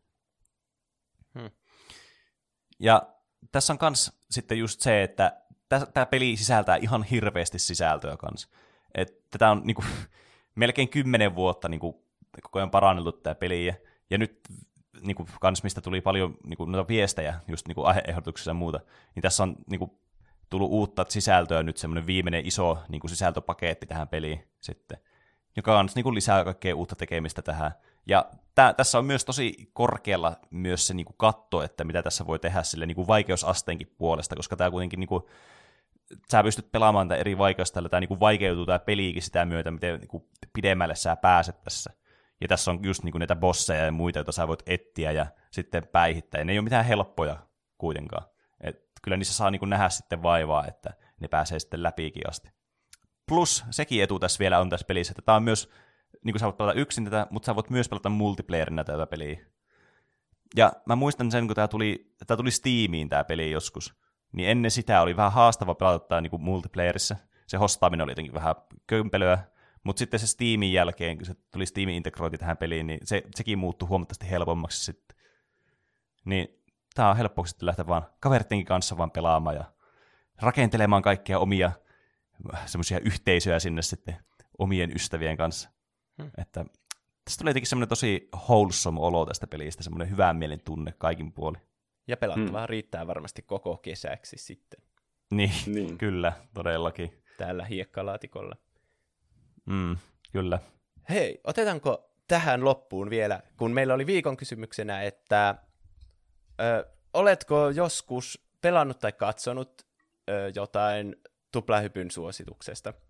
Ö, kysyttiin ihan vain, että voidaan pönkittää omaa itsetuntoamme ja että joku näitä meidän suosituksia ottaa varteen otettavasti. Mm. Niin sitten... Jos ei olisi tullut vastauksia, niin me oltaisiin tehty tämä jakso tekemättä. niin. Mutta ilmeisesti ihmiset kuitenkin niin kuin ottaa näitä tosissaan. Musta on aina kiva kuulla, että joku on innostunut vaikka jostakin peli, pelistä, mitä ei olisi muuten pelannut, ja sitten sa- mm, saanut mm. vaikka jonkun uuden lemppari siitä. No, otetaan tähän loppuun, tähän aiheen loppuun vaikka näitä pelejä, mitä me ollaan suositellut ja ihmiset on pelannut. Joo. Lollipepan LOL laittaa, itse pelasin PS2-klassikon Shadow of The Colossus. Ein uusi laittaa, Castlevania Symphony of the Nightiin olen palannut teidän suosituksesta. Ennen olen sitä pelannut vain hiukan alkua. Relle Reponen laittaa, mä pelasin Portalit läpi ekaa kertaa. Lehteinen laittaa, paljon kyllä tulee hyviä vinkkejä sieltä tripla tupla jengiltä.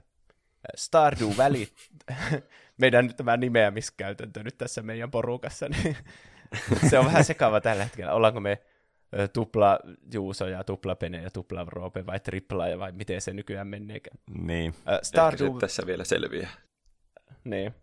Stardew Valley tuli ladattua tabletille jonkun jakson innostamana ja siitä hakkaa koko perhe etenkin automatkoilla. Vaimon kanssa tutustuttiin ensin Marriage Storyin ja nyt kahlataan mainiota How Did I Met Your Mother-sarja. Mikä se on? How I Met Your Mother-sarja. Mm. Molemmat erinomaisia suosituksia. Muutenkin oma PC-pelaaminen on kokenut 15 vuoden tauon jälkeen renesanssin ja pelaaminen maistuu taas. Se on kyllä hauska. Se on kyllä, tu- tuommoinen jotenkin lämmittää mieltä tosi paljon, että voi löytää semmoisia uusia niin kuin, uusi, tai niin kuin vanhoja asioita uudesta vaikka näkövinkkelistä. Mm. Niin ai vitsi, tulee hyvälle mielelle tuosta. Taija Tuulia laittaa, ostin Zelda Breath of the Wildin lukuisten suositusten takia. Kannatti. Monta muutakin sarjaa kautta elokuvaa ja peliä on listattuna, että voisi kokeilla. Mm. Se on kyllä mukava kyllä kanssa, että suosituksista on tykätty, että tuossakin niin kuin paljon on ollut paljon kyllä hyviä pelejä olette kyllä pelannut. Kalastaja 11 YT laita. Aloitin Ratchet Clankin pelaamisen uudestaan. Siinäkin on meidän niitä klassikkoja sieltä meidän omasta lapsuudesta. Mm. Varma olo 666 laittaa Bloodborne ja ette turhaa kehunut. Dark Souls 3 odottaa sitten seuraavana. Ai että. OK Paavo laittaa, ennen joulua kysyin teiltä yksin peliä, joka sopisi aloittelijalle olematta liian vaikea, ja suosittelitte God of Waria. Tuli pelattua läpi ja tykkäsin. No niin, hyvä. Mm. Osui sitten se. Hyvä suositus tuli Juusolta Semmoinen sieltä. kohdennettu suositus siitä. Kyllä. Kromokle laittaa, no suosituksesta tuli pelattua CTR Nitro Fueled ja Kingdom Hearts 3 demo. Mutta aina kun joku puhuu Kingdom Heartsista, että on innostunut siitä meidän podcastin takia, niin se on tosi hyvä. Ah, mm. Aalol Official että heti Kingdom Hearts löytyy kyseisen podcastin ansiosta. Kyllä, se on hyvä. Otan siitä suuren kunnian itselleni. J3R3 laittaa, Zelda Breath of the Wild on löytynyt hyllyltä jo lähes kaksi vuotta, mutta vasta te saitte minut antamaan mahdollisuuden tälle pelille ja yllätyin positiivisesti. Aivan mahtava peli. Sitten Eeli K laittaa Amnesiaa ja Death Notea. Molemmat oli kyllä aivan mahtavia. Ja Tony mm. Say My Name laittaa aloitin pelaamaan Unchartedia, kun jäänyt kokonaan väliin nuo. Eka osa jo yli puolessa välissä ja ihan hyvältä tuo on vaikuttanut. Koko trilogian sai ilmaiseksi BSNstä, niin ei ainakaan haittaa, vaikka en jaksaisi kaikkia vääntää läpi, mutta pienissä paloissa maistuu. Mm.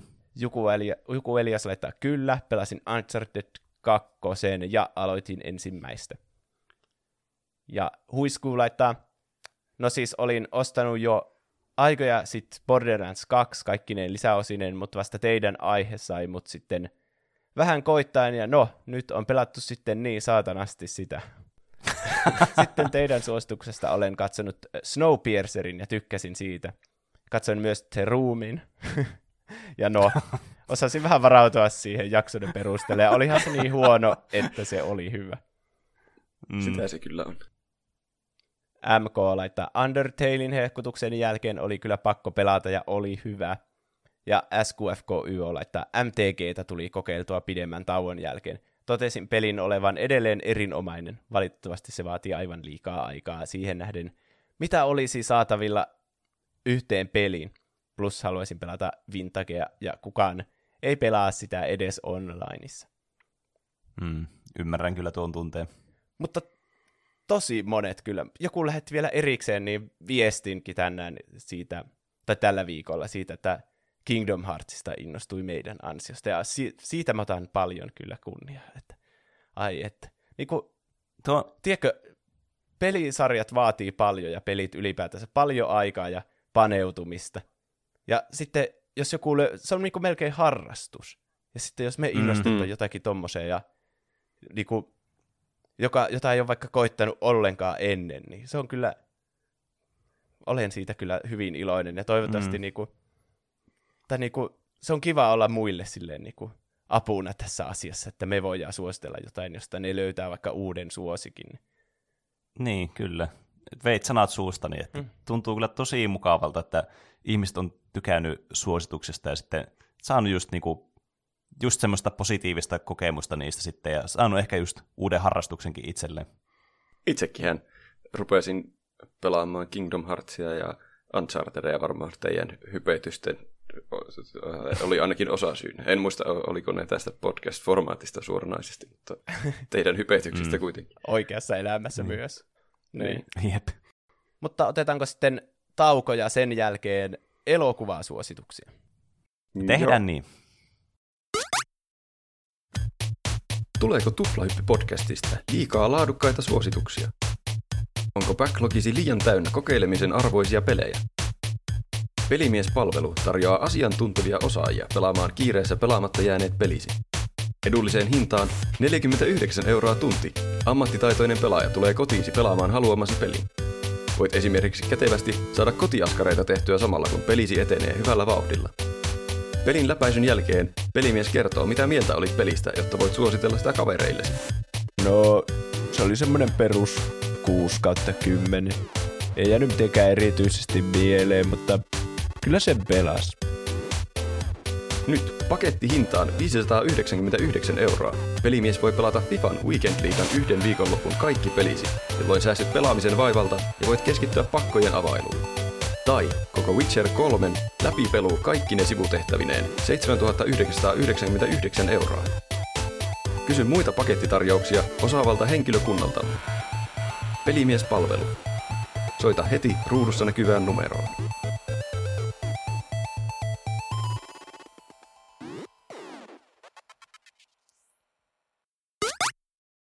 Ja no niin, tauko on nyt koettu. Jee. Nyt on meillä vuorossa sitten kaikki on valinnut kaksi elokuvaa kautta sarjaa, jota suositellaan kaikkien kesäloman riemuksi. Eli äsken oli niin hyvä järjestys meillä, että eiköhän jatketa samalla tavalla. Mikä on Juuson eka suositus? Mä en muista puhuinko mä tästä. Tämä on semmoinen, mikä on tullut kuitenkin tässä meidän podcastin teon aikana. Nimittäin Fire, Fyre, The Greatest Party That Never Happened. Ahaa. Hetkinen, onko tämä, liittyykö tämä nyt siihen, kun me puhuttiin sitä feikki-artistista, feikki-festareista, niin liittyykö tämä nyt siihen? Joo, tämä on siis, joo, just se, se feikki festarikeissi, eli Niin, Fire niin. Festival. Siihen liittyvä dokumentti, Hmm. elokuva vuodelta 2019. Niin, tämä kertoo sen festareiden tarinan. Tämä itse musiikkifestarit siis tapahtui vuonna 2017, ja sitten tämä kertoo siitä sen tapahtuman järjestämisestä, ja sitten tästä huijariyrittäjästä, joka on siinä taustalla, eli Billy McFarlandista. Ja niin, no, yleensä niin kuin tämmöisissä elokuva-asioissa vähän helpompi sanoa, että se on tosi hyvä, me katsomaan. Mutta jos mm. ei ole tähän mennessä katsonut sitä, niin ehkä jonkinlaista semmoista taustatusta nyt vaaditaan, että saa innostumaan Niin, niin, niin. kuuntelijat sitten tästä. Niin lyhyesti tämä McFarland ja räppäri J. Rule halusi mainostaa tämmöistä sovellusta, jota ne oli kehittämässä. Mä en usko, että siitä ikinä tuli oikeasti mitään. Mä veikkaan, että se oli osa tätä huijausta. Mutta niillä oli semmoinen Fire-niminen sovellus, jolla oli tarkoitus niinku tehdä helpoksi jonkun artistien buukkaamisen jonnekin keikoille. Ja sitten ne tätä mainostamaan tätä sovellusta keksi tämmöiset isot tai oikeastaan niin kuin aika rajalliselle ihmisille semmoinen niin kuin todella fansit, hienot, kalliit musiikkifestivaalit. Tarkoituksena, niin kuin, että koko maailma tietää niistä sille kuitenkin. Semmoinen niin kuin mainoskampanja vähän niin kuin sille sovellukselle, mutta sitten tämmöisenä festarimuodossa. Mm. Aivan. Ja niin, erityisesti justiinsa kaikille sosiaalisen median vaikuttajille mainostettiin, että tule tänne, ja justiinsa sen takia se piti olla semmoisella tosi eksklusiivisella, hienolla saarella, joka ne väitti, että se on Pablo Escobarin jos ennen omistama, mutta ei se oikeasti edes ollut. Tässä on niin vetty kaikki sylinterit vaan täysiä. niin. Mutta kuitenkin tarkoitus sitä tosi eksklusiivinen meno, että kaikki haluaa tänne, liput maksaa ihan saatanasti ja mahtava artistikattaus ja hienot villat siellä kaikilla, jossa asuu. Ja ne sai tämän väitetysti Pablo Escobarin saaren sitten niinku etukäteen niinku tsiikailtavaksi ennen sitä varsinaista festaria. Ja sitten ne kävi siellä kuvaamassa tämmöisiä huippumalleja, kun ne siellä bilettää keskenänsä ja käytti niitä sitten semmoisena markkinointimateriaalina, että tämmöistä siellä tulee olemaan. Ja sitten kaiken maailman feikki promokuvia teki justiinsa niistä asumuksista ja ke- keksi vaan niinku kaikista ma- niinku parhaimmat festarit, mitä voisi olla.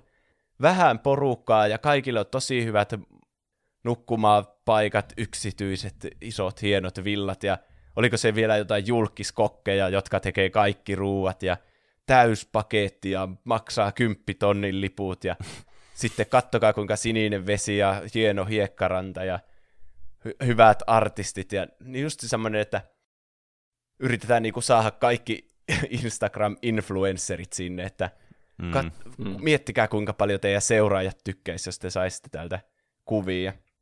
Ja sitten tätä mainostamiseen myös maksettiin niinku tosi suosituille isoimmille Instagram-vaikuttajille, että ne mainostaisi tätä niiden omassa profiilissa. Muun muassa Kendall Jenner laittoi tästä postauksen, vaikka sille niin kuin maksettiin, mutta ei se kertonut, että sille on maksettu, ja monet näistä ei kertonut, että niille maksettiin tästä mainostamista, että Eikö se, eikö se ole joku laki, että pitäisi kertoa? no niin, mutta tämä onkin huijausfestivaalia aika. Ai niin, Kyllähän se ne- pääsi unohtumaan. Niin. Kyllä tässä aika montaa lakia rikotaan muutenkin. Niin. Mutta kuitenkin silleen ma- yritettiin mainostaa, että kaikki, jopa Kendall Jenner on hyvin innoissaan näistä Fire-festivaaleista.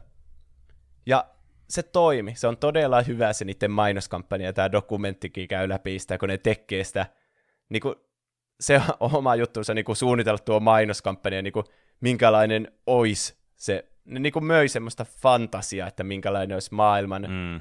parhaat, hienoimmat festarit, jonne sä haluaisit mennä. Hmm. Ja sitten kun ne oikeasti alkaa toteuttamaan sitä, niin kuin joku festarihan nyt oli sitten pakko järjestää, kun ne möi ne superkallit liput sinne. ja tämä on suurin farssi, mitä mä oon ikinä nähnyt nämä festarit. En halua niin kuin paljastaa yksityiskohtia, mutta tämä on, tää on niin kuin kirjaimellisesti Gringefest Ui vitsi. katsoa, että niin, niin kun ne tunaroi ihan joka asian, minkä pystyy, ja ne yrittää niinku tehdä tämän niinku maailman pienimmällä budjetilla nämä festarit, ja sitten se on, ne niinku oikeasti on lentämässä sitten sinne ne Instagram-influencerit, jotka tietenkin on semmoisia vaatii, että kaikki on todella hienoa koko ajan ja kaikkea, mm. niinku, ja luvannut vähän niinku, ja kertonut, että ne on menossa tämmöisille eksklusiiviin festareille. Niin sitten kun se todellisuus iskenyt, että minkälaiset ne festarit oli lopulta. Ihan niinku, ai että, niinku viihdettä 5 kautta 5. Siis sä saat kyllä tuon myytyä tuolla Kringefestillä kyllä mulle ihan täydellisesti. Puni. Koska mulla on semmoinen, mulla on semmoinen guilty pleasure. Mä tykkään niin paljon semmoista niinku, oh, just tommosesta, että myötä häpeä on siis suunnaton. Se on jotenkin niin hauskaa katsottavaa. Niin. Ja Oli, miksi mä suosittelen... Netflixissä siis tämä? Joo, tämä on Netflixin, niin mun mielestä tämä on Netflixin ihan tuottama oma elokuva, että tätä ei ole muualla. Joo. Mutta se on tosi hyvä suositus tässä, kun tuntuu, että kaikilla on Netflix, tai ainakin voi Mm. saada lainaan helposti jonkun Netflix-käyttäjän, niin Niin kyllä. tosi helppo käydä katsomassa. Ja sitten suosittelen just erityisesti kesälle tätä, koska kesällä nyt ei ole festareita. Niin sitten mm. tämä on jotenkin kiva nähdä, että okei, okay, asiat voisi olla huonomminkin. että voisi olla tämmöisiä festareita. Ja sitten tämä jotenkin tiivistää ajan her- tämän sidegeistin tällä hetkellä, että kuinka ihmiset laittaa painoarvoa niille somevaikuttajille ja sille niinku illuusiolle, mikä on siinä niinku kuvien photoshoppauksessa niin. ja kaikissa, että kaikki saa näyttämään tosi hienolta ja kuinka se on se tärkein osuus. Mutta kukaan ei ikinä katso sinne pintaa syvemmälle, että mitä siellä onkaan. Niin. Niin tämä, että miten ne sai edes huijattua ne kaikki somevaikuttajat maksamaan hulluna tästä festarista, niin se on tosi kiinnostava. Ja sitten kun se kaikki kaatuu siinä, niin ai että. Hmm. Tekisi mieli katsoa se uudestaan. Käykää katsomassa. se on Fire, Fyre. Mm. Tai Fyre, The Greatest Party That Never Happened. En ole varma kummalla nimellä se on siellä Netflixissä, Suomen Netflixissä, mutta löydätte Kyllähän sen tuo- varmasti. Täytyy ne katsoa kyllä. Mä oon tuosta itse festarista kyllä kuullut joskus, mutta tuo dokumentti varmaan on hyvä. Mm. Mm. Avartaa sitä, että mitä kaikkea siinä on oikeasti tapahtunut. Mm. Mikä se on Roopin elokuva TV-sarja ehdotus? Tässä osiossa mulla oli paljon enemmän vaikeuksia päättää kuin tuossa peliosiossa, että mitä mä valitsen. Mutta mä päädyin sitten ensimmäisenä tästä- tästä vaihtoehtona, tai no ensimmäisenä näistä kahdesta elokuvasta kautta sarjasta tämmöiseen ö, 2017 vuonna ilmestyneeseen toimintaelokuvaan nimeltä Baby Driver. Yes. Mm. Tämä on kyllä sikaa hyvä. Kerro Tämä lisää. ei välttämättä ole kovin semmoinen obscure elokuva, koska tämä vissiin silloin, kun tämä tuli, niin tämä menestyi aika hyvin rahallisesti ja muutenkin, mutta en ole varma, oliko se täällä Suomessa miten, koska mä en ainakaan itse ollut, en muista, että voisin silloin nähnyt sitä missään. En tiedä, Mm. olinko mä kovin tarkkaavainenkaan, mutta Netflixistä mä sitten lopulta tämän näin joskus, en muista milloin. Mutta se oli kyllä et, niin parhaita elokuvia, mitä mä oon viime vuosina nähnyt. Että se on vieläkin käsittääkseni siellä Netflixissä, että sieltä taas helposti voi käydä katsomassa. Mm. En tiedä, onko tämä kesälomalle mitenkään erityinen elokuva, vaan vaan hyvä elokuva. Hyviä elokuvia kannattaa katsoa kesällä. niin, Se päähenkilö niin, käyttää aurinkolaseja koko ajan 247. Se on aika kesäistä Se on mun kyllä. mielestä. Kesällä käytetään aurinkolaseja. Niin. Se olkoon oikeutus tälle. Eli tämä Tässä on ihan... Sano. Kerro sä. eli, eli tämä on tämmöisen kaverin kuin Edgar Wright käsikirjoittama ja ohjaama elokuva. Ja tämä mm. Edgar Wrightin muitakin elokuvia kannattaa katsoa, niin kuin Cornetto-trilogia, ne on kans hyviä, missä on Niin. Simon Beck ja onko se Nick Frost se toinen, en muista. Niin se taitaa olla. Ehkä. Sillä tällä on jotenkin semmoinen erityislaatuinen ohjaustyyli. Se huomaa, että ne on kaikki samalta ohjaajalta ne elokuvat. Tämä Baby Driverkin, siinä on aika paljon samaa. Semmoisia tosi nopeita leikkauksia ja semmoista... Tässä on niinku musiikki ja äänimaailma tosi isossa osassa. Varsinkin musiikki. Mm. Se Baby Driver on koko ajan kuulokkeet päässä, kun se ajaa sitä autoa. Ja kaiken Mm. mm. pitää mennä täydellisesti musiikin kanssa synkässä, niin, Niin. niin. se on coolin näköistä. Tässä on tosi paljon näyttelijöitä, hurja kasti. Eli muun muassa Ansel Elgort, joka on siis tämä pääosa näyttelijä, ja sitten on Lily James ja Jamie Foxx ja John Hamm ja Kevin Spacey muun muassa. Mä en tiedä oikein mitä mieltä Kevin Spaceystä kuuluu olla.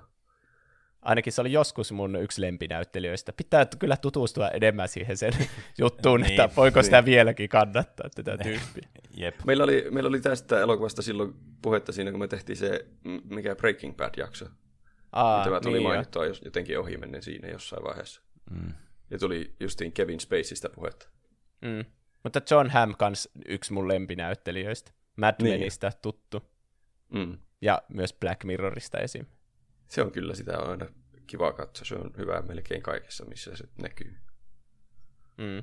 Eli tämä, tämä idea on tämmöinen, että tämä baby-päähenkilö on ö, tämmöinen rikollismaailmassa, rikollismaailmaan ajautunut tämmöinen getaway driver, joka ajelee niitä rikollisia ryöstöistä pois ja sinne. Ja yrittää tässä elokuvassa päästä pois tästä rikollisuudesta, kun se on siihen ajautunut ja sen pitää maksaa velat tälle rikollispomolle. Ja sitten se tapaa tämmöisen tarjoilija Deboran ja sitten ne yhdessä yrittää päästä pois sieltä rikollisuudesta aika yksinkertainen premise ja tämä juoni ei ole mikään semmoinen ihan mullistava, vaikka tosi hyvä juoni on, että en halua niinkö alipelata. Mikä, mikä se sana on? Aliarvioida, alimyydä. Ö, Niin. Juoni no, on hyvä. Kaikki, kaikki varmasti ymmärtää, mitä sä ajat. Joo. Mutta se, se, mikä tässä elokuvassa on ehkä se pääjuttu, niin tämä on niin tosi hyvin tehty elokuva. Että se, jotkut on sanonut tuosta Edgar Wrightista just, että sillä, en mä muista mitä siitä on sanottu, mutta se, sillä, että sen elokuvissa ei ole niin jotenkin sisältöä monesti hirveästi, mutta sitten ne on tosi hyvin tehty ja ne, oliko se style over substance, niinköhän siitä on sanottu. Mutta tässä on kyllä mun mielestä molempia, että on sisältöä ja tyylikkyyttä. Tässä on, jos tykkää autoilusta, niin, niin kuin mä oon havainnut ehkä tuolta meidän Discordistakin, että siellä on joitakin, jotka tykkää autoilusta, niin tässä on kyllä paljon autoilua. Ja ne on Mm. tosi hienoja ne stuntit, ja ne on tehty ihan oikein, ne, oikeasti ne stuntit sillain. Ja Muutenkin practical effektejä paljon tässä elokuvassa. Että, ja ne on kyllä, siis kun katsonut jotakin videoita, niin on hirveä homma varmaan kuvata niitä stuntteja, koska siellä se kamerakin menee missä sattuu, ja ne ihan oikeasti ajaa niitä autoja ne tyypit. Niin, ne stuntmiehet tuskin ne itse John Hammit Niin. siellä niitä ai. niin. Niin. Mutta se varmaan, mikä tässä on se paras osa, niin on justiin tämä editointi ja musiikin käyttö, mistä tämä on sitten voittanut kaikenlaisia palkintojakin. Että tässä on musiikki tosi isossa roolissa tässä itse elokuvassa ja sitten tämän päähenkilön elämässä, tämän babyn elämässä. Että se on tosi hyvä soundtrack. Muun muassa kaikkia Queenia ja Simon Garfunkel. Tunnettuja biisejä. Ja mu- muutamia epätunnettujakin biisejä, että siellä voi löytääkin jotakin tosi hyviä biisejä. Ja t- justiin Juusekin mainitsi jo, että tässä menee monesti kaikki tapahtumat justiin sen musiikin tahtiin, että kaikki on niin ihan hirveän tarkasti suunniteltu, että milloin tapahtuu joku, vaikka joku yksi semmoinen ammuskelukohtaus, niin siinäkin kaikki ne aseenlaukaukset menee sen musiikin tahtiin ja se on hauskaa katsottavaa. Okei, kuulostaa aika kiinnostavaa. Mä oon monesti miettinyt tätä elokuvaa, kun mä oon kuullut hirveästi kehuja tosta.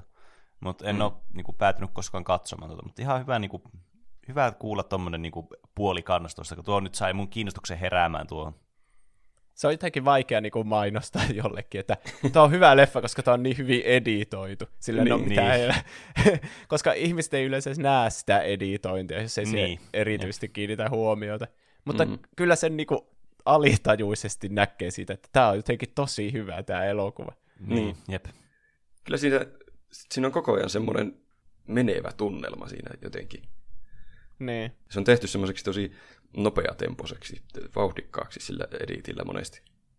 Mm. Varsinkin kaksi ekaa kohtausta on justiin niitä musiikin käyttöä. Ne on hauskoja. Siinä se kävelee ja vaan lipsynkkaa jotakin biisejä, ja, tai on autossa ja lipsynkkaa biisejä. Siinä saa jo aika paljon selville, minkälainen elokuva tässä on tulossa. Ja mä tykkään myös sen Babyn ja Deboran kemiasta. Ne on jotenkin hauska pari. Eli tässä on romanssia mukaan. mm. Tä- täydellinen paketti. Tässä sitten, jos alkaa tutkimaan, tutkimaan tarkemmin, niin tästä vissiin löytää vaikka mitä kaikkea, että, että värimaailma kuvaa aina tiettyjen henkilöiden vaatteiden värikuvaa niiden jotakin persoonia tai kehitystä tai jotain. Että mä voi katsoa varmaan seitsemän miljoonaa kertaa ja aina löytää jotakin uusia asioita, jos tykkää pikkutarkasti tutkia elokuvia. Mutta mm. jos kerrankin katsoo, niin on kyllä tosi niin viihdyttävää toimintaa ja hauskoja vitsejä ja ennen kaikkia hyviä musiikkeja. No niin. Se on, se on kyllä semmoinen, se ei ole kovin synkkä elokuva, tai ei ole yhtään synkkä. Se on just semmoinen, niin kuin, mikä semmoinen positiivinen ja tekee hyvän fiiliksen, niin kyllähän se silläkin tavalla on semmoinen kesäinen semmoinen, niin kuin, mm. nyt on kesäilta ja mä haluan vaan hyvän fiiliksen ja sitten nauttia elokuvasta sille. Mm, Joo. Jep. Kyllä suosittelen myös kaikille. Joo, minä suosittelen myös kaikille. Ö, mikä on Peneen suositus? No, mulla oli vähän vaikeuksia kannasta sitten, minkäköhän elokuva mä tähän valitsisin. Koska mä halusin valita jonkun Studio Ghibli-elokuva. Koska ne on siis todella hyviä ja varsinkin semmosia niinku, näistä tulee aina semmoinen tosi kesäinen fiilis, kun nämä monesti on myös nämä asetelmat tämmöisissä aika keväisissä maisemissa tai kesäisissä maisemissa niin sitäkin mm. tulee jotenkin semmoinen lämmin olo jo muutenkin. Niin sitten aloin miettimään, että mikäköhän näistä olisi semmoinen, mitä voisi suositella. Niin mä päädyin sitten kuitenkin tässä nyt valitsemaan ää, liikkuvan linnan, eli Howl's Moving Castle englanniksi. Oh. No niin. Ja tämä on yksi mun suosikeista kyllä ihan ke- kevyesti näistä Hayao Miyazaki elokuvista. Mä sanoisin melkein, että jopa mun niinku se absoluuttinen niinku suosikki näistä kaikista. Et Tämä on siis, niin kuin kaikki nämä Ghibli-elokuvat, niin siis todella esteettisesti miellyttäviä nämä animaatiot. Et nämä on jotenkin semmoinen, niin kuin, nämä itse, niin kuin, tämä visuaalisestikin nämä elokuvat, kaikki on jotenkin semmoisia, että niistä tulee niin kuin, jotenkin automaattisesti semmoinen lämmin fiilis. Että se on jotenkin siinä tyylissä, mitä nämä tekee nämä elokuvat. Että nämä tuntuu jo valmiiksi semmoiselta, jotenkin todella semmoiselta teko mukavilta ja semmoista puolensa vetäviltä ja semmoisilta, että tämä voi katsoa tälleen mukavasti tälleen äh, sunnuntai-aamuna juoda vähän kahvia ja aurinko paistaa mukavasti verhojen välistä. Se herättää jotain muistoja muumien katsomisesta niin. pienen, koska sekin on mm. anime ja jotenkin semmoista samaa tyyliä ja samaa niin semmoista fiilistä. Joo, siis mä huomasin kans, kun nyt katsellut niin näitä Ghibli-elokuvia tälle viime aikoina enemmän taas, niin mä oon just huomannut kanssa, kiinnitin huomiota siihen, että näillä on tosi paljon samanlaisuuksia tällä niin kuin visuaalisesti tällä tyylillä kuin muumeilla. Mm. Tai ehkä toisinpäin, vähän riippuu miten sen täällä alkaa arvostelemaan, mutta kuitenkin, että nämä on tosi saman tyylisiä, niin ehkä siitäkin tulee sitten semmoinen nostalginen ja mukava olo sitten itsessään. Ja näissä elokuvissa on myös niin todella nämä mielenkiintoiset aina nämä tarinat. Nämä on jotenkin todella semmoisia erikoisia aina. Et nämä voi olla jotakin tosi, tosi yksinkertaisia, että mihin, mihin ne paneudutaan joku, että vaikka pitäisi tehdä joku kakku syntymäpäiväksi. Tai jo, sitten nämä voi olla tämmöisiä tosi sekaavia nämä tarinat, niin kuin jossakin henkien kätkevässä vaikka, missä tapahtuu niin. kaiken näköistä niin metafora shittia vaan. että nämä on niin kuin ihan laajasta laita, että mitä näissä niin kuin elokuvissa niin kuin on tämä niin kuin tapahtuu, ja nämä tarinat on myös niin kuin todella mukavasti temparvia just sen takia, että kun näissä on niin semmoisia epätavallisia tavallaan tilanteita, mihin nämä joutuu nämä hahmot. Sitten miksi mä just valitsin niin tämän elokuvan nimenomaan, niin just se, että mä tykkään tää, siis just siitä, että tämä tarina on jotenkin tosi kiinnostava ja nämä hahmot on niin jotenkin semmoisia erikoisia.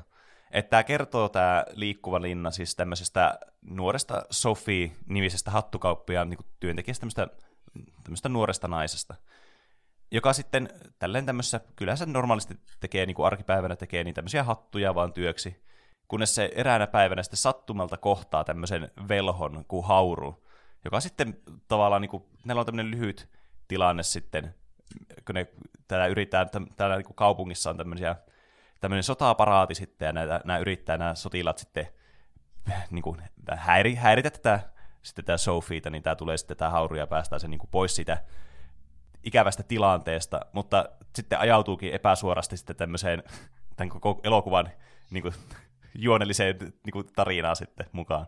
Et niin kuin sattuman kaupalta sitten päätyy tämmöiseen sekavan tilanteeseen sitten, koska tämä tämmöinen turhamaisuuden noita sitten, on, joka on kiinnostunut tästä haurusta, sitten on erittäin mustasukkainen tälle ja sitten lumoaa tämän Sofia, muuttaa se sitten vanhukseksi ja se ei voi siitä kenellekään mainita sitä tilanteesta mitään ja tästä päätyy tämä Sophie sitten etsimään onnea muualta kuin tältä kaupungista. Joka sitten johtaa siihen, että se päästään tähän elokuvan siihen nimeä kantavaan asiaan, eli tähän liikkuvan linnaan, kun se sitten tämmöisen löytää, johon se sitten päätyy sisälle ja siellä sen sisällä olevan tämmöisen tulidemoni Kalsiferin kanssa sitten tekee tämmöisen diilin, että jos se auttaa tätä Kalsiferiä, niin sitten tämä Sofia pääsee irti siitä sen kirouksesta ja sitten kaikki nämä ju- juonelliset asiat alkaa sitten etenemään siitä sitten eteenpäin. Siis tämä on niin jotenkin hämmentävää tämä niinku premiisi tälle elokuvalle, ja kaikki niinku tuntuu jotenkin semmoiselta tosi niinku hauskalta siinä mielessä, että tässä tapahtuu ihan siis crazy shittiä tässä elokuvassa. M- mutta jotenkin niin kaikki asiat, mitä sen tapahtuu, niin tunt, nämä, niin kuin, nämä henkilöt ei niin kuin, mitenkään reagoi, niin ne tuntuu jotenkin niin, niin kuin, ta- tavanomaiselta. Niin. se on se, aina näissä parasta. Niin on, se on jotenkin tosi huvittavaa. Luulen, että itse on tulossa hulluksi, Jep. tätä katsoa. Kyllä. Et siis sekin, kun tämä muuttuu teksi vanhaksi naiseksi sitten tässä, niin se on tyyli yhdessä kohtauksessa se on tosi hämmentynyt siitä, ja heti sen jälkeen se on vaan silleen, niin kuin se elää sen normaali elämää, ja se jotenkin niin kuin se olisi ollut vanhus jo 70 vuotta tai jotain. niin. Se on tosi hämmentävää, ja tosi niin kuin, kans semmoista niin kuin, mukavaa charmia tuo. Että nämä hahmot on niin persoonallisia. Tässäkin on niitä lukuisa eri määrä, jotka on siis kaikki semmoisia muistettavia ja mukavia hahmoja. Ja tämä on kuitenkin niin kuin, temaattisesti sitten nämä yleensä käsittelee myös jotakin, niin kuin, jotakin isompaa konseptia. Tässä nyt vähän tämmöisiä, sot, niin kuten tuosta nyt, tässä on niitä sotajoukkoja paraatia tuossa alussa, niin vähän niin kuin sitten foreshadowataan tässä, niin kuitenkin tämä liittyy sotaan myös tämä tarina sitten. Ja tämä on myös kiva tämmöinen niin fantasia steampunk tyylinen tämmöinen sekoitelma kanssa. Että tämä niin kuin ympäristökin on itsessään jo tosi, tosi semmoinen kiinnostava ja sopii tälle niin kuin visuaalisesti kanssa tosi hyvin tälle tyylille, että se tuntuu jotenkin tosi semmoiselta siis tiedätkö, tosi kiinnostavalta vaan katsoa kaikkea, mitä siinä vaan ympärillä tapahtuu, ja minkälaisia henkilöitä siellä on, ja missä paikoissa nämä seikkailee nämä henkilöt. Niin voisi vois vaan tutkia sitä maailmaa ihan niin. mielenkiinnolla, vaikka sillä ei olisi mitään juonta edes menossa. Niin, kyllä. Ja sitä juonikin on tosi, niin kuin, tosi mukava ja mukaansa tempaava. Et mä en voi niin kuin, olla suosittelematta tätä elokuvaa tarpeeksi. Tämä on mun mielestä, e, niin kuin, No ainakin niin kuin ehdottomasti yksi näistä parhaista Ghibli-elokuvista. Mun suosikki tämä niin on ehdottomasti näistä. Että niin kuin, tämä on semmoinen, että jos joku ei ole näitä kattonut, niin mä suosittelen niin ehdottomasti katsomaan tämän. Ja sitten, no tietenkin henkien kätkemä nyt ainakin, kun ne on semmoisia klassikoita. Et tässä on kyllä semmoinen, että nämä, muutenkin nämä Ghibli-elokuvat, niin nämä on todella kesäisiä ja sitten nämä on kyllä semmoiset, että näistä tulee kyllä yleensä tosi hyvää mieli. Tietysti on poikkeuksia, mutta Esimerkiksi on... henkien kätkemä, josta tulee traumoja vaan. niin, se tietysti, tietysti riippuu myös näkökulmasta. Hyvin hämmentävä olo sitä ainakin ensimmäistä kertaa tuli, sen lapsena katsoi. Ja kyllä se nyt edelleenkin oli suhteellisen hämmentävä. Onko niissä kaikissa elokuvissa aina semmoinen pahisnainen, jolla on jättimäinen naama, tai se on muuten jotenkin tosi oudon kokoinen tyyppi? se, se on muuten aika, aika monesti on näissä semmoinen, kyllä.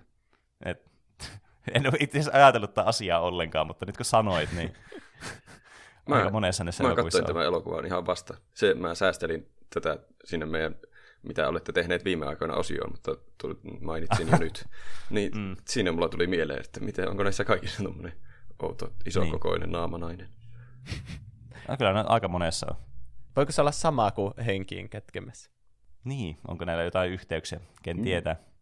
Hmm. Mutta siis kyllä tykkäsin kovasti elokuvasta, että voin itsekin suositella. Mm. Entäs mikä olisi Juuson suositus sitten?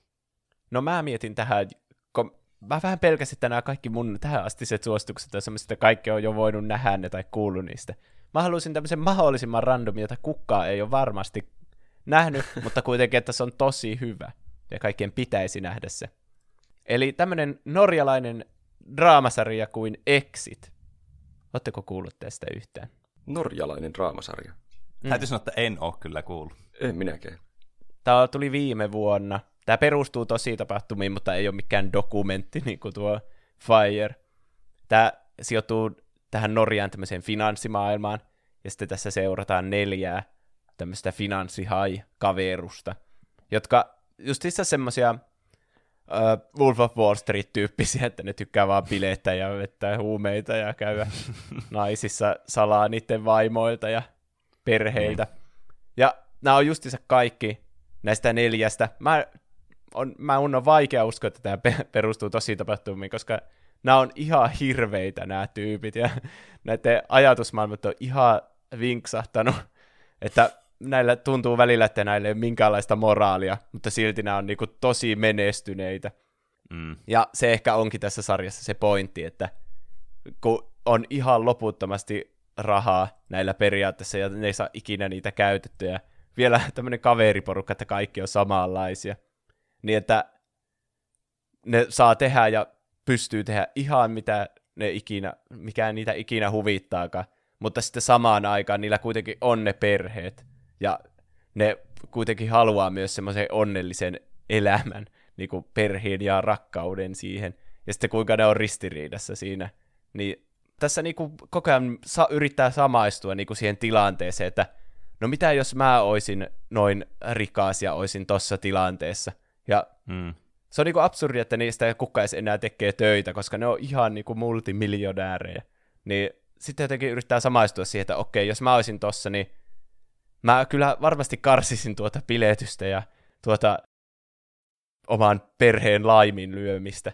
Mutta sitten mikä ne on ajanut siihen tilanteeseen, että ne on, että onkohan se se raha, joka ne on korruptoitunut sitten niin pahasti, että onkohan rahaa itsessään se paha, joka niitä on sitten ajanut tähän tilanteeseen. Pistää niinku miettimään sitä.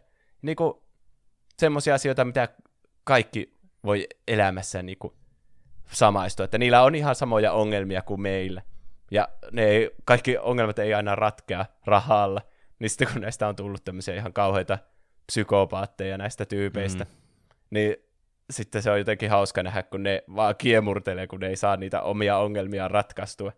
Ne luulee, että ne voi vaan ratkaista kaiken niillä niiden miljoonilla, mutta sitten kun on joku yksinkertainen niin kuin perhekriisi, niin ne ei, vaan, ne ei vaan saa sitä ratkaistua.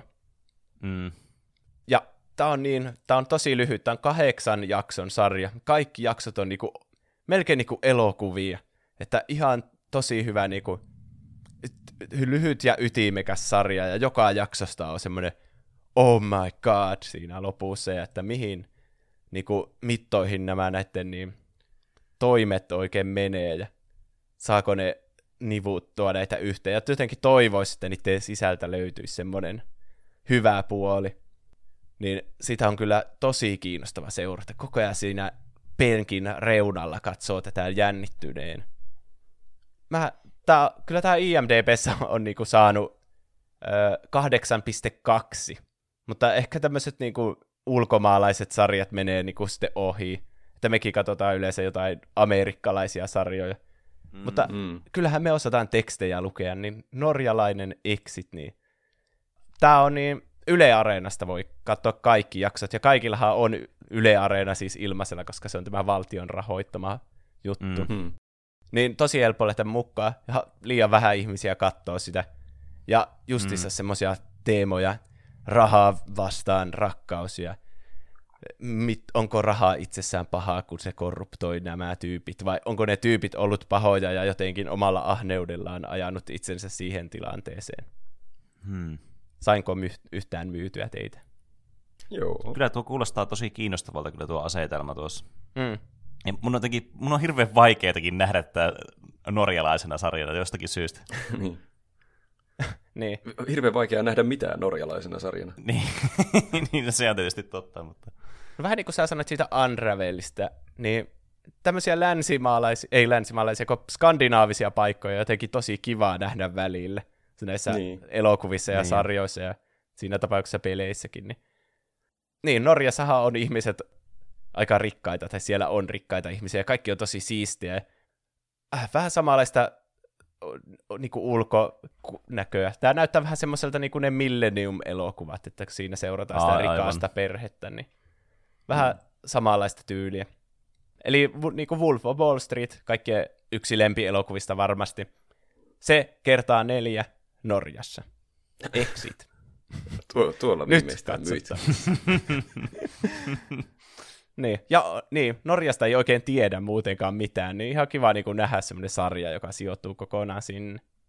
Minkälaista elämää on siellä. Mm.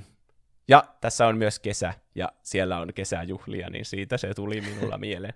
Vaikka ne kesäjuhlat yleensä päättyy siihen, että joku lyö jotain toista turpaan niin, että ambulanssi kutsutaan paikalle. Mm. Mikä se on Roopen toinen suositus? No, että tuossa kun puhuit, että me katsotaan yleensä amerikkalaisia sarjoja, niin minäpä suosittelen meille amerikkalaista sarjaa. No niin. Mä halusin suositella sarjaa, koska kesällä on hyvää aikaa katsoa sarjoja, että voi katsoa monta jaksoa putkeen ja monta päivää putkeen, viikkoja, kuukausia putkeen. Yhtä niin. sarjaa, ai että. Tämä on nyt joku semmoinen One Piece, jossa on 900 jaksoa. ei. Tässä ei ole ihan hirveän montaa kautta, mutta ne kaikki kaudet on hyviä. Tämä on siis tämmöinen sarja, kun tämä ei ole varmaan noin obskure kuin mikä tuo sinun oli, että tämä varmasti moni tietää ja on katsonutkin, mutta mä haluan silti niille, jotka ei tiedä ja ei ole katsonut, niin tuoda tämän esiin, että tämä on nyt hyvä. Nyt onko tarpeeksi iso hype päälle, että voi paljastaa sen nimen? mikä se on? Älä pidä meitä enää jännityksessä. Jos mä kerron kaiken siitä ennen kuin mä sanon sen nimen, niin sanon vasta lopuksi, mikä tämä oli tämä sarja. Tämä on no. Community. Eli Aa, okay. suomeksi onko se paluu pulpettiin.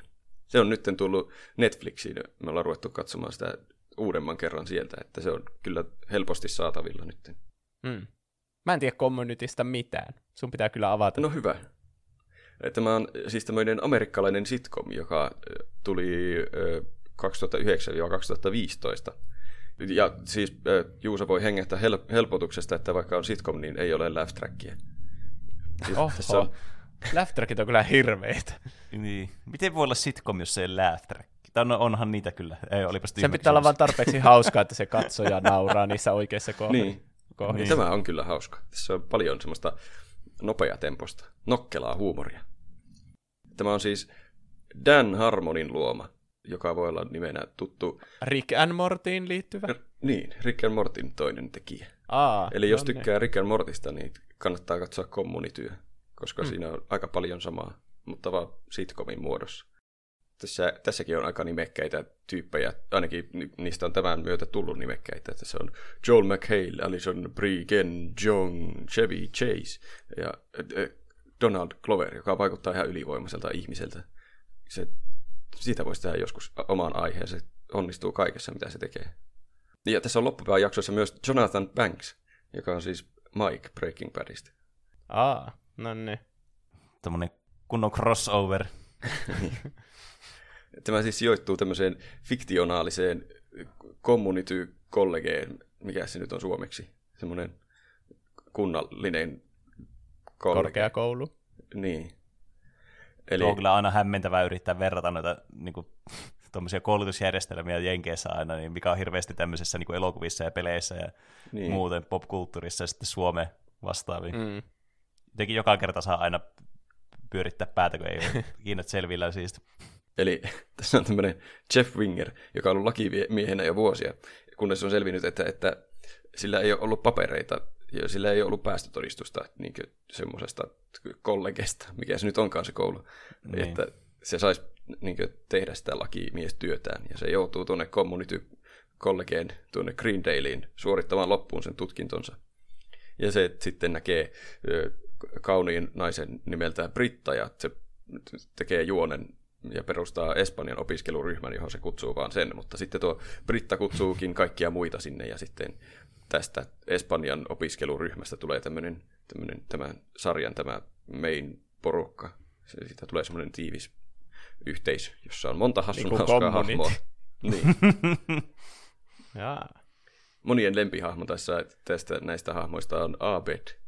Ja, ja se on semmoinen, sillä on ö, vähän ongelmia semmoisessa normaalissa sosiaalisessa kanssakäymisessä.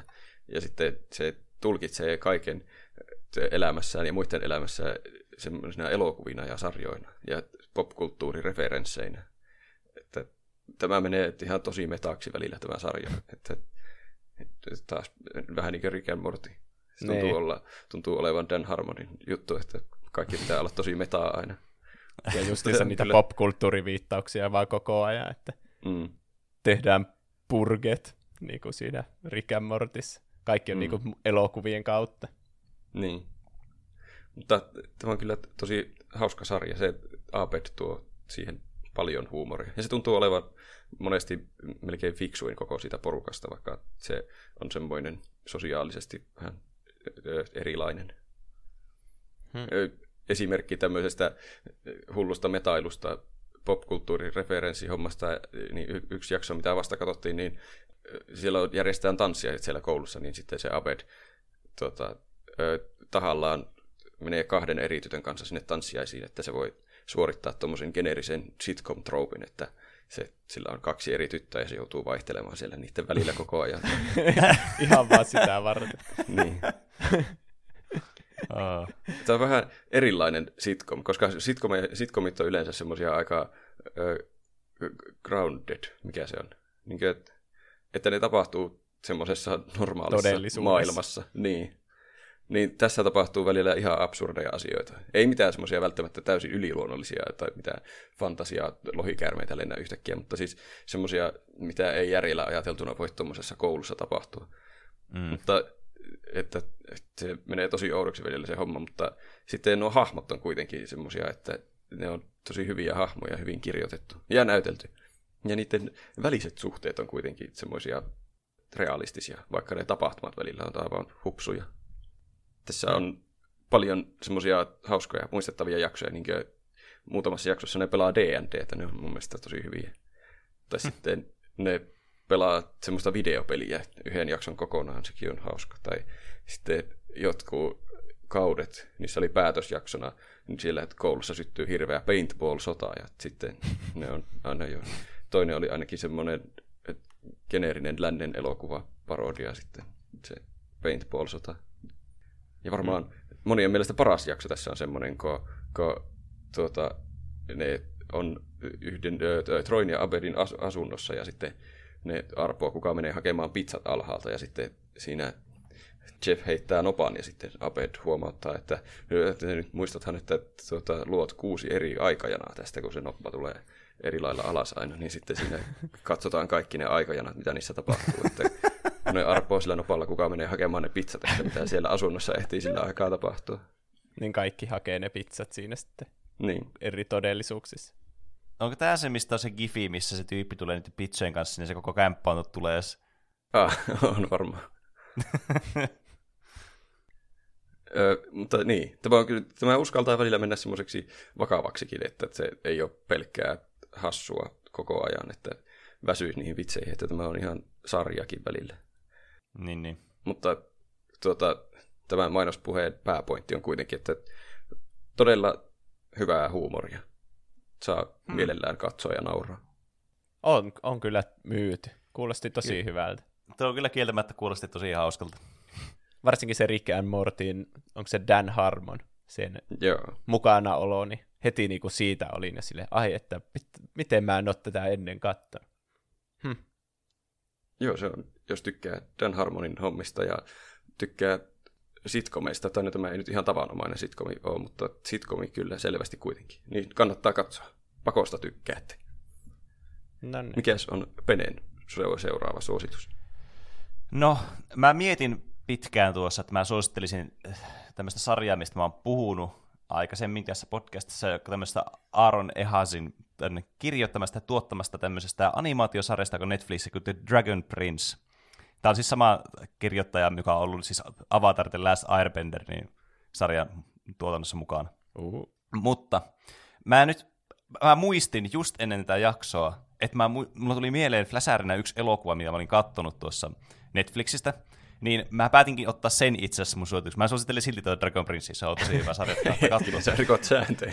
mutta, Suos... niin. mutta, mutta, nyt mä haluaisin, mä haluaisin keskittyä tähän elokuvaan. Koska No niin. tämä elokuva on siis kerta kaikki sen, niin kuin, jos äsken oli, sulla oli hyvä komedia tuossa tarjolla sarjan muodossa, niin tässä on kyllä hyvä komedia tarjolla elokuvan muodossa. Okei. Okay. Eli tämmönen Stephen Jones 2004 vuoden action-komedia kuin Kung Fu Hustle. Oletteko Hmm. koskaan kuullut tämmöisestä? Ah, joo. Tämä on siis tämmöinen, niin kuin, no kuten nimestä voi päätellä, tämmöinen, niin kuin, tämmöinen kung fu action-elokuva, jossa siis komedia on niin kuin todella isossa merkityksessä ja just tämmöiset absurdit taistelukohtaukset sitäkin suurimmassa merkityksessä.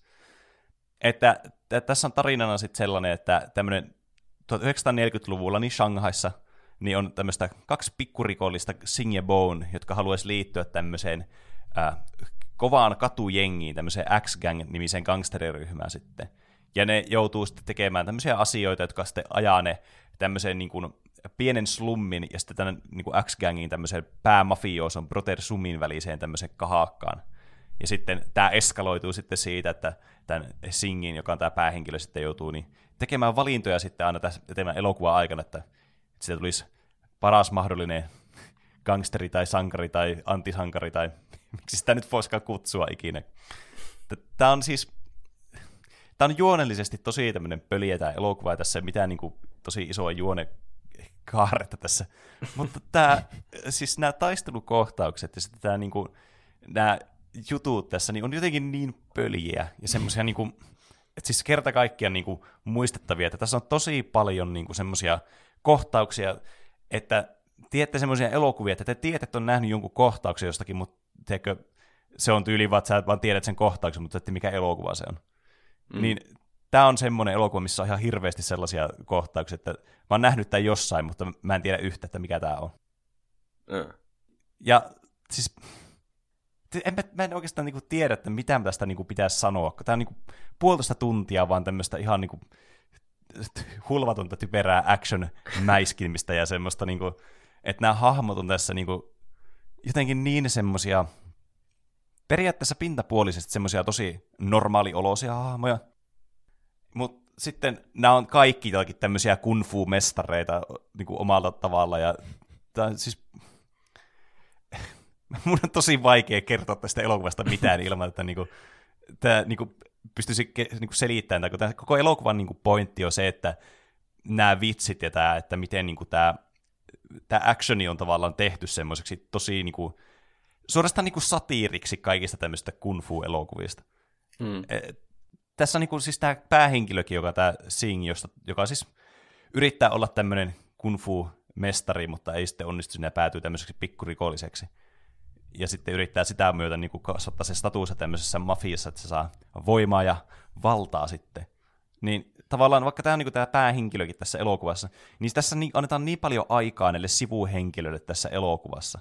Että sitten kun mä aloin miettimään tätä, kun mä oon katsonut tämä joskus äh, tyyli viime talvella nyt, katsoin tämän, niin mä aloin miettimään, että mitä tässä edes tapahtuu, mitä tämä päähenkilö edes teki tässä elokuvassa. kun tässä on niin paljon niin kuin just se fokuusio sitten näillä muilla hahmoilla kanssa tässä tämän koko tarinan aikana ja näiden niin kuin välistä kahakkaa niin kuin seurataan sitten, että ne lähettää kun murhaajia toisensa perään sitten aina jatkuvalla syötöllä ja sitten tämä homma eskaloituu eh, siihen, että nämä taistelut menee koko ajan absurdimmaksi ja absurdimmaksi ja en, siis mä en tiedä oikeasti, miten tätä pitäisi kuvailla tämä elokuva. Tämä on vaan semmoinen, että tämä pitää vaan oikeasti itse nähdä, mm-hmm. että niin kuin, tätä voi arvostaa tämä elokuva. Et, tämä on tämmöistä niin kuin, tosi kevyyttä viihdettä, tämmöistä, vähän tämmöisellä slapstick-huumorilla höystettynä sitten. Mutta tämä on jotenkin semmoinen elokuva, missä on niinku tosi iso charmi, vaan sillä, että tämä on niinku, jos The Room on hyvä elokuva sen takia, että se on niin huono, että se on hyvä, Niin tää on vähän niinku sama, mutta tää on niinku tarkoituksella tehty vähän silleen niinku huonoksi, Joo. jo- joka tekee sitä silleen hyvän. Tää on jotenkin tosi niinku semmoisella äh, niinku ohuella langalla, semmoisella nuoralla ta- tasapainottelee sen takia, että tää on niinku tehty huonoksi, että se on niinku sen takia kuitenkin hyvä, vaikka tavallaan se on ollut se pääasiallinen tarkoitus. Ymmärrättekö, mitä mä ajan takaa? Joo. Mutta silti se on kuitenkin hyvä. Niin. niin kuin joku, onko jotkut, mikä olisi hyvä esimerkki? No en keksi parempaa kuin joku haihurrikaani, niin on tehty Niin. niin. tavallaan huonoksi, että se olisi hyvä, mutta sitten se ei ole kuitenkaan niin hyvä, vaikka se on huono, että se on hyvä. Se on kyllä oma taiteen lajinsa, että tekee Niin. tosi huonon jostakin, että se on hyvä. Niin kuin Terumo niin. salama pullossa, koska se on yrittänyt tehdä sitä tosi hyvään, ja siitä tuli tosi huono. Mutta Mm. mm. sitten se on tosi hyvä, niin kun se tulee takaisin niin kuin bumerangi. Ja niin, kyllä. Tämä, tämä on niinku onnistunut kyllä siinä todella hyvin, että niin, tämä on semmoista, tässä saa kyllä koko elokuvaa aikana vaan nauraa, kun nämä on niin huvittavia nämä tilanteet. Et, en mä tiedä, mä, en, siis, mä pahoittelen, että tämä viimeinen suositus on vaan tämmöinen, että mä vaan rämpelän, että kuinka hauska tämä on, eikä mä osaa selittää, että kuinka hauska tämä on tämä elokuva. En mä tiedä, voiko tuommoisesta paljon muuta. Sitten jos se on vaan semmoista non-stop järjetöntä huumoria ja toimintaa, niin Mm. mm. miten, miten sitä muuten voi oikein suositella? Mut mä voin kyllä suositella tätä todella paljon. Ja jos te haluatte ihan maksimaalisen niin kuin kringe-huumorin tästä elokuvasta, niin sitten katsotte tämän englanninkielisellä dubeella. Ne dupit on ihan hirveet. Siis kerta kaikki sen järkyttävät ne dupit. Tarkoituksella vai? No sitä en osaa sanoa, kun mä katson tätä alkuperäiskielellä, mutta mä oon nähnyt myös tätä niin englannin kieleksi näitä erilaisia niin kuin klippejä tästä ja muuta. Ihan siis kerta kaikista kuraa se niin kuin duppi. Se olisi nerokasta tehdä joku huono elokuva ja sitten vielä dupata se huonoksi, huonosti. Mm. Mutta tietenkin, jos haluaa siitä vähän sitten ekstra poveria sitten lisätä tuolle, niin se tietysti onnistuu sille. Että mä oon sitten varoittanut teitä, että ei ole mun vastuulla, jos se on niin, niin huono, että sitä ei pysty katsoa sitä elokuvaa sitten. Mulla tulee tuosta mieleen, kun muistatko siinä joululahja toiveet jaksossa, mä kertoin siitä karate-paketista, jossa oli se Mhm. mm-hmm. opetus-DVD mukaan. Joo. mä jotenkin kuvittelen ton elokuvan niinku semmoiseksi, niin kuin se DVD oli. Että siinä on ihan... Niin, no pitää kuunnella siltä jaksosta sitten, kun mä selitin sen. Mä vaan Mm. mm. kuvittelen sen semmoisena. No, siis tämä on aika suhteellisen lyhyt elokuva, tämä kestää 98 minuuttia. Niin ei tässä niinku, siis, tämä on tosi niinku, iso suositus kyllä multa, että jos haluaa, tiedätkö, vaikka te nyt pidetään kaveriporukalla, tiedätkö, semmoisia, että ota vähän oluutta, ja nyt kun rajoitukset vähän alkaa pikkuhiljaa hälvenemään, niin, niin otetaan vähän oluutta siinä ja katsotaan joku leffa kavereiden kesken. Niin tämä on kyllä siis ihan erinomainen siihen tarkoitukseen. Mm. Et tässä ei todellakaan tarvitse keskittyä tähän juoneen yhtään, vaan niin kuin, nimenomaan vaan siihen, että mitä tässä vaan tapahtuu, katsoo vaan sitä ja on silleen, mitä helvettiä tässä just tapahtuu. Tämä on kyllä tää on kyllä loistava elokuva. Kuulostaa hyvältä. Pitää Mm. kyllä pitää joku ilta ja katsoa se. Kyllä. Joo. Mä voin kyllä mielelläni katsoa tämän uudestaan tämä elokuva.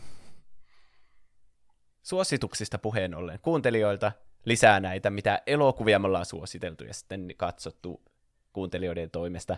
Topias Heikkinen laittaa, "Ää, katsoin Hohdon uudestaan heti teidän hohtojakson jälkeen. Se on hyvä, kun katsoo, kuuntelee eka sen jakson ja sitten vasta Niin. katsoo sen, niin Jep. me ollaan jo spoilattu kaikki. Sitten se Mm. vähän niin kuin tulee semmoisessa mementojärjestyksessä siinä. Jep. Ö, Draw by Miki laittaa, aloitin tuossa kuuntelemaan ö, Monty Pythonin Hullu maailma-jaksoa, kun se julkaistiin, ja kuulosti niin hullulta elokuvalta, että keskeytin jakson, katsoin elokuvan ja palasin kuuntelemaan jakson loppuun. Oli kyllä itselle hyvä suositus. Ai että. Wow. Tuo on kyllä, siis nostan kyllä hattu. Hmm. Roope sai sen myytyä silloin, että Yes. hyvin. Mun ensimmäinen onnistunut suositus.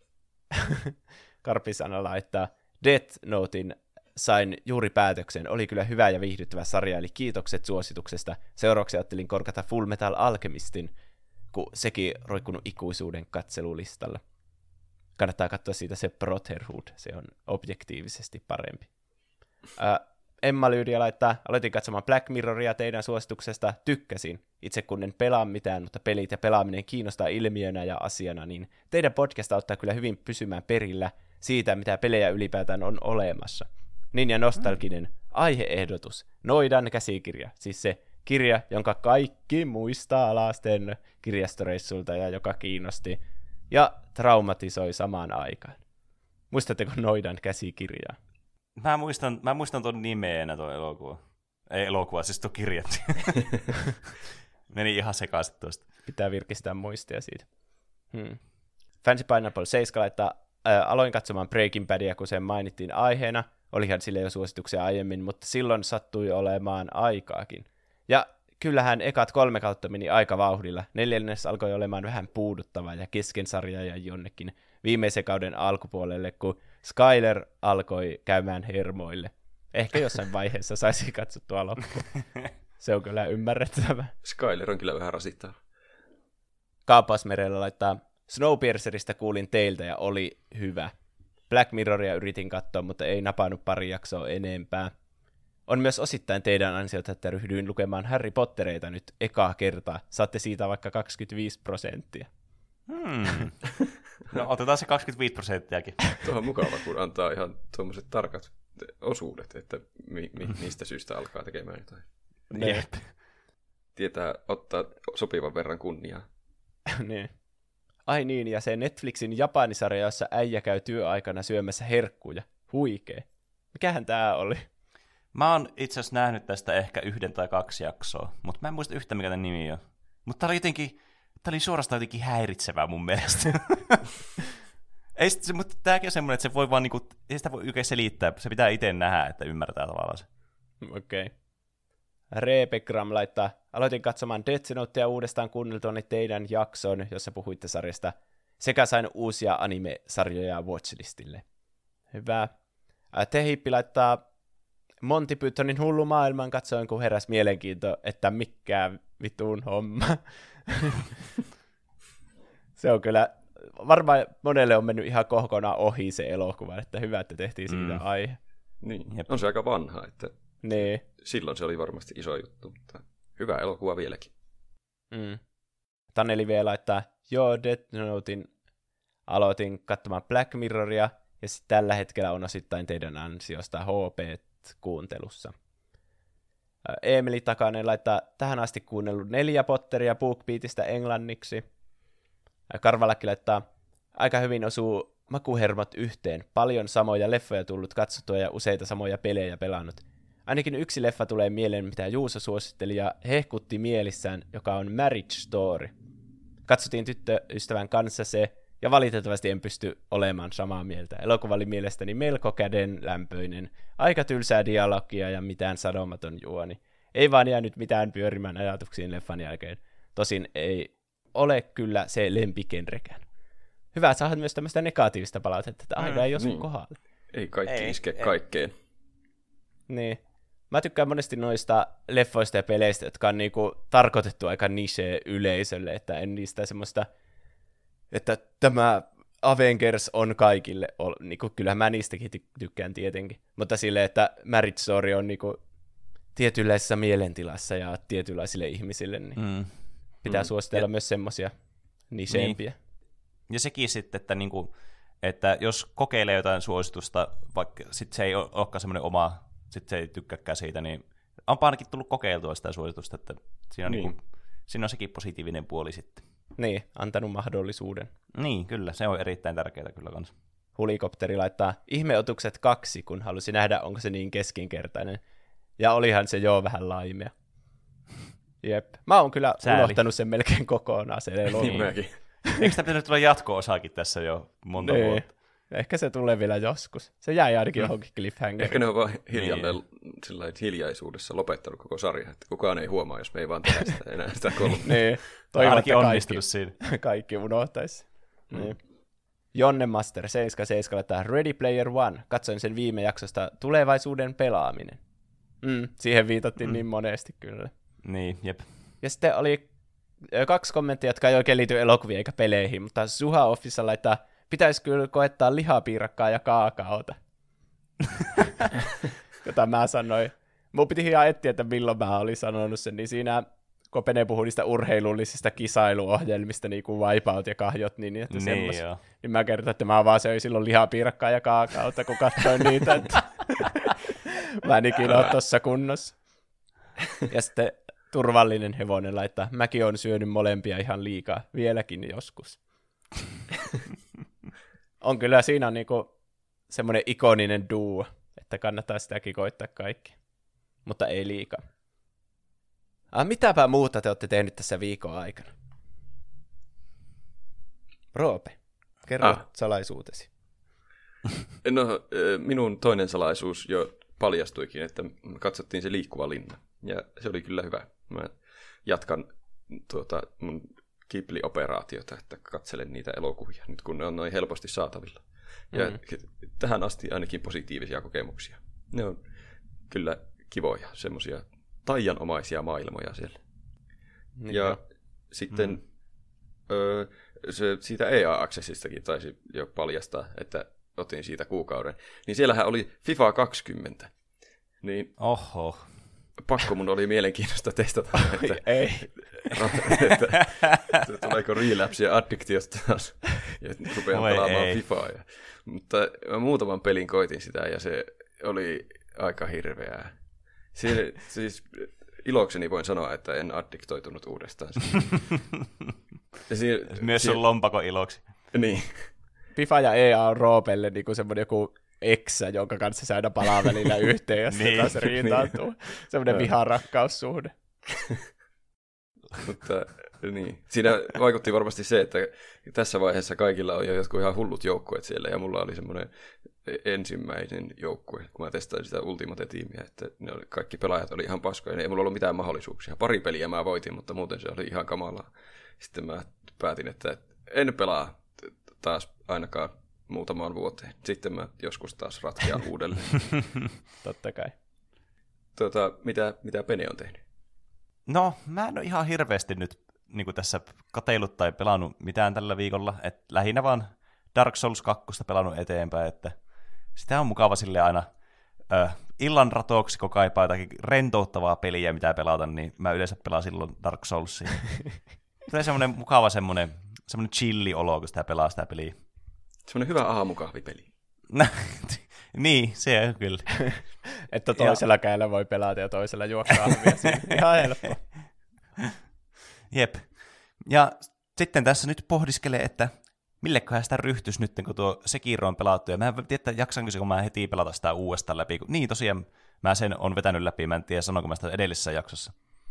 Hmm. Mutta niin, niin, pitäisi vielä miettiä, että jaksasinko mä nyt sitä sitten, sitten pelata sitä New Game Plussaa sitten siinä, kun siellä on muutama asia, mitä pitäisi vielä testata, mutta se alku on vähän semmoinen hidas, niin mä, että mä ehkä pidän pikku breiki siitä ja mietin sitten, että mitä muuta peliä sitä sitten pelaisi. Voihan se olla, että kun pitää tauon, niin sitten alkaa mielenkiinto myöhemmin heräämään. Muistella mm, sitä kyllä. peliä. Sinne jäi ainakin kaksi bossia, mitä olisi kiva päästä hakkaamaan. Entäs, mitäs Juus? No, Rick and Mortista puheen ollen mä katsoin ne kolme uutta jaksoa, mitkä oli Netflixissä. Onkohan tullut mm-hmm. jo neljäs? Kyllä kai niitä jollakin viikkorytmillä pitäisi tulla. Mä luulen, että niitä sunnuntaisi aina tulee ehti. No niin. Rick and Morty on ihan tosi hyvä. Ja mun mielestä nämä kolme jaksoa oli niinku parha- parhaimmillaan Rick and Morty. Ihan niinku taattua Rick and Morty. Oli kyllä. Taas, Taas oli hyvää laatua. Hauskuuden ja synkkyyden yhteen nitoamista. Erityisesti mm. siinä, kun Morti sai semmoisen videopelilaitejutskan. se oli se, jakso. Se, niin, se kattiin kyllä. Ah, vitsi. Kattokaa Rick and Morty. Pitäisi puhua niistä kaikista jaksoista vaan yksitellen omaa jakso. Niin. Niissä on liikaa hyvää. Mä en arvostanut sitä, kun edissas podcasteja, että podcastit on tylsiä. Aa. Mä vaan mietin, että ah, no, haista vittu, me kehutaan sua ja sä dissat meitä. niin. Mutta onko sitten meidän kaikkien lempisegmentin aika? Jei. Miten Mikäs meni noin niinku omasta mielestä? Tällä kertaa Ai päästiin niin. helpolla kyllä. Karvallekin laittaa. Jakson otsikon luettuani olin valmiina näpäyttämään, että Hellraiser on väärin kirjoitettu, mutta Roope vetäsikin erikoisen kortin taskustaan taas. Ja kaikki olikin hyvin. Baited. Oli mielenkiintoinen ja mielikuvitusta ruokkivat kokonaisuus Hair Racerista. Meni siis hyvin noin niin kuin omasta mielestä. Ja voin allekirjoittaa Peneen kokemuksen VRstä, ei vaan aina jaksa aloittaa pelaamista, helpompi mennä koneelle pelaamaan. Mm, jep, välillä se on niin. Eli nyt meni hyvin omasta mielestä. Se on Meillä Tämä on viime jakso. historiallinen viikko. Mm. Sitten muita viestejä, toivottavasti niissä ei tule enää mitään mokia. Sassa Mikael laittaa FIFAn Assisted salaliittoon liittyen tuumailin seuraavan teorian. Manual-kontrollia ei käytetä siksi, koska nämä kultapelaajien asetukset ja vahvuudet on sidottu siihen Assisted-moden tarkkuuteen. Ja jos ne, ne pelaisivat manuaalilla, niin kultapelaajilla ei olisi enää niin väliä, ja vain pelaajien omilla taidoilla olisi väliä. Se tuo saa mut entistä vihaisemmaksi. Kyllä, se on kyllä ihan kelpo teoria minunkin mielestä. Mä oletan, Niin. nyt, että kultapelaajilla tarkoitetaan niitä niinkö, pelaajia, joilla on isot ratingit, että mm. ne, niillä on paremmat statsit. Niin kyllähän mm. se, jos manuaaleilla se menisi aina sinne se pallo, mihin tähtää, niin sittenhän huonoillakin pelaajilla pitäisi periaatteessa pystyä pelaamaan. P-alkuisia sanoja tuli taas. Sitten Instagramista tuli viesti kanssa tämä ää, mahtava podcast pari viikkoa kuunnellut kahdeksan tuntia päivässä töissä. Tämä Kingdom Hearts-pelisarja, mistä kuulee vähintään viiden jakson välein, lähtenyt tilaukseen itselleni. Kunhan pääsen mukaan julkaisuaikatauluun, pystyy osallistumaan kysymyksiin. No niin, se on hyvä. Saatiin uusi kuuntelija mukaan ja Kingdom Heartsikin ti- tähti tilaukseen. Tuommoisista mm. niinku suosituksista ja onnistuneista suosituksista puheen ollen. se on kyllä kiva. Sitten meille tuli myös aiheehdotuksia, kuten aina, tuleviin jaksoihin. Näitä voi, ma- ei, ei ole muistettu sanoa, että miten meihin Aivan. otetaan yhteyttä. Ö, meidät löytää Instagramista ja Twitteristä nimellä, Tuplahyppy. sekä meille voi lähettää sähköpostia osoitteeseen, Tuplahyppy at gmail.com. ja sitten kaikkia some-linkkejä, YouTubea, Discord-kanava löytyy link- Mm. mm. tuosta jakson kuvauksesta. Niin, tosiaan aiheehdotuksia. Mikochi laittaa, ei liity kysymykseen, mutta voisitte joskus puhua How to Train Your Dragon leffa-trilogiasta, jos olette kattonut ne ihan parhaita kaikki kolme. Ää, Ne on kyllä ihan hauskoja. Mä oon nähnyt ne kaksi ekka. Mä oon missannut sen kolmannen. Päätöksen. Hmm. Pitäisi kyllä katsoa se. Ja Mä en ole sitten nähnyt niitä. Mulla on ollut pitkään niin aikomuksena katsoa, mutta mä en ole vaan kattonut. Mun pitäisi katsoa. Niin, pitäisi. No, no nyt on, se oli kesäehdotus sulle tässä. Niinpä, tämä toimii tähänkin suuntaan. Hmm. SQFKY laittaa pelit, joissa on paras New Game Plus. Omat suosikit Vagrant Story ja Chrono Trigger. Tuleeko teillä mieleen nyt äkkiseltään? Eihän sitä nyt... Siis Niin. Mä oon, mä oon tosi huono noissa New Game Plusissa, että todella, mä monesti, siis mä just aloin miettimään yksi päivä tätä, että mä monesti pelaan pelin läpi, ja mä sitten, niin kuin vaikka Dark Souls ja tämmöiset, niin mä monesti palaankin sitten siihen peliin, että mä pelaan ne monta kertaa läpi, mutta mä aina aloitan uuden save joka kerta. Jotenkin mä tykkään aloittaa sitä nollasta aina, niin se tuntuu jotenkin, että se ehkä se samanlainen tunne ei tule sitten siinä New Game Plusasta, vaikka niissäkin niin kuin voi olla uutta sisältöä sitten, niissä, mitä ei ole niin kuin aikaisemmissa runeissa ollut. Mutta en mä tiedä, jotenkin pitäisi ehkä yrittää paremmin, niin kuin sitten, kun aloittaa pelaa uutakin peliä uudestaan, niin sitten ehkä ottaa se u- New Game Plusan mieluummin, kun sitten aloittaisi aina vaan se uuden peli. Hmm. Niin. Mutta ihan kiinnostava aihe kyllä. Niin. Mä sanoin, että Nier Automata, koska sen New Game Plus on Niin, periaatteessa joo. kokonaan uusi peli. Niin, kyllä. Ää, sitten viesti Instagramista. Kiitos hyvästä podcastista. Tässä muutamia aiheehdotuksia. Assassin's Creed-pelisarja, parhaat pelijulkaisijat kautta peliyhtiöt ja Taru Sormusten herrasta elokuvat. Taas tämmöisiä aiheita, mitä toivotaan paljon. Paitsi mm. parhaat pelijulkaisijat ja peliyhtiöt. Hmm. Se voisi olla, kun me aina dissataan kuitenkin noita peliyhtiöitä, niin että joskus Niin, kehuttaisiin jotain eri peliyhtiöitä, mitkä sitä on hyviä. Totta. Sitten, olisiko aiheena Supercellin pelit? No, siinähän on tämmöinen peli, peliyhtiö sitten, ää, Mm. suomalainenkin, ainakin mm. alun perin, joka myytiin. Ää, niin, näillä oli Clash of Clans Joo. ja muita. Pitää tutustua siihen enemmän. Ja sitten sähköpostikin tuli.